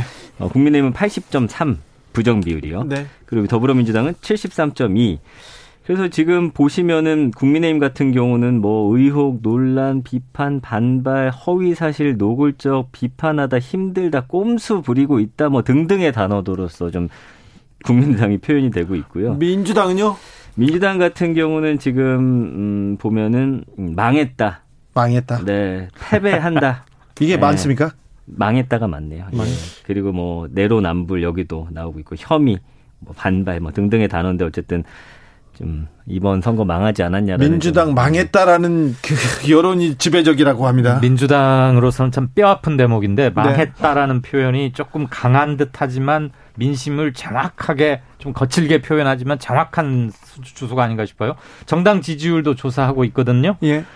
보름 사이에 국민의힘이 한 12%포인트 최소한 네. 이 정도 올랐습니다. 민주당은 빠지거나 겨우 제자리 수준이에요. 이번 주 조사되는 거 보면 국민의힘 46%. 46까지 올랐어요? 민주 33, 정의당 4.5, 지지정당 없다 12.6% 이건 대선 이후로 가장 지금 높아 있는 상태입니다. 네. 지지정당 없다는 게 그만큼 마음 줄 데가 없거나 민주당으로부터 철회한 지지심이 지금 갈 곳이 없다는 뜻인데 국민의힘이 보름 사이에 두 주 연속 성큼성큼 올랐고 민주당은 거의 제자리입니다. 민주당에 대해서는 지도력이 좀 문제가 있다 또는 수습 능력에 상당한 한계가 있는 거 아니냐. 네. 너무 지리멸렬하다 이런 것들이 많이 잡히고 있고요. 네. 최근에 박완주 의원의 그 성 비위라는 거 이른바 네. 지금 실체는 잘 아는 사람은 없습니다만 네.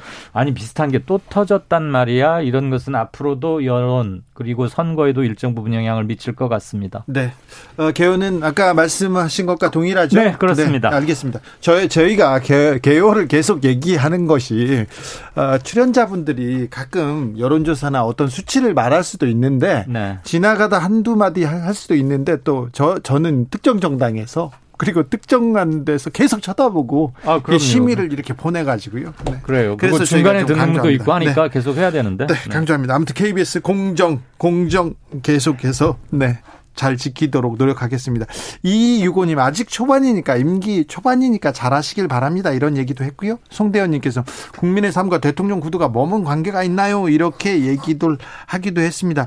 대통령에 대해서는 이렇게 얘기하는데 국민의힘과 민주당에 대해서는 다 부정적인 여론이 지금 주도하고 있다. 특별히 민주당한테는 망했다 이런 얘기가 지금 가장 많은 평가를 받고 있다. 하하 참 민주당이 갈 길이 더좀 어, 좀 멀고 어둡습니다. 민주당도 이걸 알 텐데. 알죠. 근데 제, 왜 그런 목소리가 안 나옵니까? 제대로 이거를 흡수를 못 하거나 네. 당 내부에서 교통 정리가 잘 안 되고 있다는 음. 게 가장 큰 자, 문제점이에요. 그럼 지금 민심과 빅데이터만 딱 봐도 대선 이후에 당 잘 못 이끌어 간다. 그리고 수습 못 하고 있다. 지금 음. 대응으로는 안 된다. 이렇게 해서 선거 망한다. 이렇게 보고 있는데 왜 그런 목소리는 하나도 안 나옵니까? 그걸 저한테 물으면 어떡합니까? 아, 왜 안 나올까요? 민, 주당에 민주당에 물으셔야지. 제가 그 민주당 사람들한테도 그런 얘기를 해, 하는데 네. 또 가서는 얘기를 못 하더라고요. 음. 다 똑같이 똑같은 공감을 하고 똑같은 얘기를 하는데도 일단 그게 민주당의 지금 리더십의 문제가 있고요. 예. 다양한 의견을 뽑아내는 통로의 유통 과정에 굉장히 큰 문제가 있습니다. 민주당이 계속 이런 그 여론, 이런 그 민주적으로 반응하던 그런 당인데 이런 반대 목소리가 더 많이 안 나옵니다. 제가 제가, 아니, 제가 느끼기엔 한세 가지 키워드로 좀 정리를 해볼 수 있을 것 같은데 대선 이후에 사실은 누군가 좀 책임지는 듯한 그런 좀 모습이 크게 보이지 않았다라는 게 하나 있는 것 같고요. 네. 인사청문회에서 또 뭔가 준비가 좀 덜 됐다라는 반응이 보여줬다. 있는 것 같고요. 그다음에 네. 이제 후보들 이제 선 그 선택하는 과정에서 또 여러 번복들 뭐 이런 것들이 국민들에게는 좀뭐좀 삐걱대는 거 아닌가 좀 이런 이미지를 많이 심어주는 것 같습니다. 네. 자, 그 음. 민주당의 박완주 의원의 성비 돌발 악재 그리고 지하철 성추행 뭐 사내들의 자유다 이렇게 표현한 윤재순 청와대 비서관도 있고 이준석 대표의 그 전 얘기도 있었고요. 이 성비 사건은 어떻게 반응합니까? 이거는 뭐 사실은 박완주 의원과 관련해서는 그냥 뭐 거의 다 부정적이에요. 왜냐하면 네. 이거는 또 과거 경험들이 있기 때문에 여기에 오는 그 타격은 좀 더 크다고 봐야 될 것 같아요. 부정 비율이 90% 이상 네. 나왔다는 건 뭐, 뭐 무조건 잘못했다고 예, 예, 예. 하고 그렇습니다. 근 여기서 이제 파생되는 이제 다른 발언들에 대한 사실 관심이 크게 없는 것 같아요. 모르시는 없어요? 분들이 더 많으신 것 같고요. 네. 예. 그런 상황이네요, 지금. 일단 이게 뉴스가 확산되는 시간은 최소 시간은 충족을 했다고 봐요. 오늘로서 한 사흘째, 네. 오늘 좀 나흘째 들어가는데 저는 어, 다른 성 비위 사건과는 달리 너저분한 팩트라는 이름하에 누가 어디서 누구를 뭘 찝적대고 이런 게 전혀 아, 아직은 알려지지 않고 있잖아요. 저는 2차 가해를 막는다는 점에서는 좋은데 최소한의 사건 얼개 같은 걸 잘 모르니까 아마도 그 언급 반응은 적을 수 있을 겁니다. 네네. 구체적인 걸 모르니까. 근데 이제 제명이라는 정치적으로는 꽤 중요한 징계 절차가 오늘 완수가 됐고 그런데 이게 충남지사 여론조사 충청 지역 해보면 바로 영향을 미치고 있어요. 그렇겠죠. 13, 14 이틀간 했는데 네. 현역 양승조 지사가 현역 프리미엄을 안고 평가도 비교적 좋았는데 좋았죠. 김태흠 국민의당 후보 국민의힘 후보에게 일부에서는 뒤지는 여론조사 결과도 나오고 음. 있어요. 저희 오늘 조사도 그러하고 갤럽 중앙일보 조사에서도 확인이 됩니다. 자. 이거는 앞으로도 더 파장이 커질 것 같습니다. 그렇습니다. 경기도는 어떻게 됩니까? 김동연, 김은혜 거기에 강용석 변수는 예, 어떻게 될까요? 강용석이 가장 큰 변수라고 이 국면에서는 요 네. 며칠 사이에서는 일단 한국 갤럽 이 중앙일보 의뢰를 받아서 조사한 건데요. 지난 13, 14일 이틀간 조사했습니다. 좀 더 자세한 건 중앙선거 여론조사 심의 위원회 홈페이지 보시면 되겠고요. 김동연 38.1, 김은혜 40.5. 오, 김은혜. 강용석 4%. 네. 그러니까 여론 저 뭐야 허용오차 범위 내에서도 굉장히 딱 붙어 있는데 강용석이 갖고 있는 4%. 네. 이거는 다른 데서는 한 5% 그래서 강용석은 최소한 4% 정도는 보유하고 있다라고 보아주는 게 맞을 것 같고요. 그런데 지금 김동연과 김은혜가 딱 붙어 있는 상태에서 붙어 거기에서 굉장히 큰 4%입니다. 큰 포션을 차지하죠. 게다가 네. 여기다 이제 김동연 후보 같은 경우는 이재명 효과에 의한 플러스 알파를 기대할 수 있고 김은혜는 강동 강 강용석이죠 이름이. 예. 강용석하고 단일화를 한다면 약간의 플러스 알프는 당연히 있을 겁니다. 네. 어느 쪽이 더 클 것인가가 문제인데 저는 강용석 후보가 별 완주 우산은 없어 보입니다. 본인의 정치적 재기를 위한 디딤돌로 이번 출마를 사용하고 있는 게 아닌가. 그런데 단일화 과정에서 몇 가지 조건을 붙여서 전격적으로 이루어질 가능성은 아직은 좀 높아 보이지는 그, 않는다. 아 그래요? 네, 아직은, 다, 단일화 가능성은 높죠. 단일화는 결국은 할 거라고 봅니다. 결국은 한다. 윤석열하고 안철수가 단일화했던 거하고 매우 흡사한 데자뷰입니다. 자, 네. 민심은 어떻게 봅니까? 그 강용석 후보가 뭐 이거 어 단일화 할 거냐 안 할 거냐 이런 의견보다는 그 강용석 후보의 그 과거 행실에 대한 좀 비판적인 여론이 많아요. 뭐 비하나 불륜, 폭행, 차별, 음. 뭐 등등 명예훼손 이런 단어들로서 부정 비율이 한 80% 높다라는 거 외에 사실 뭐 둘이 합쳤을 때 어떻게 되고 유리하고 요런 좀 어, 여론 좀 읽기가 힘들고요. 윤석열 당선인이 혹시 전화한 거 강용석 네. 뭐 후보가 나한테 전화했더라 이렇게 얘기했지 않습니까? 네. 이 부분도 조금 잡힙니까? 아 여론에는 전혀 없습니다. 아, 그러니까 뭐 그래요? 뭐 연관어라든지 뭐 감성어 전혀 지금 보여지지 않는 상황이에요. 그래요? 대신 이제 그 김은혜 후보와 김동연 후보 지금 뭐 계속해서 보면은 긍부정이 계속 지난주부터 역전된 상황들 보여드렸잖아요. 그래, 엎치락 뒤치락합니다. 근데 김은혜 후보는 지금 44대 54고 김동연 후보는 긍정이 계속 올라가요. 65대 33까지 지금 올라왔거든요. 좀 그래요? 이례적인 일인데 네. 근데 이게 어떤 투표율에는 아직 좀 반영이 안 돼요. 여론조사에는. 네. 네. 여론과 민심 읽어봤습니다. 이강윤, 전민기 두 분 감사합니다. 고맙습니다. 고맙습니다. 주진우 라이브는 여기서 인사드리겠습니다. 돌발 퀴즈의 정답은 인플레이션입니다. 인플레이션. 4625님께서 민주당 정신 못 차리고 있는 거 맞는 것 같아요. 이렇게 얘기합니다. 저는 내일 오후 5시 5분에 돌아오겠습니다. 지금까지 주진우였습니다.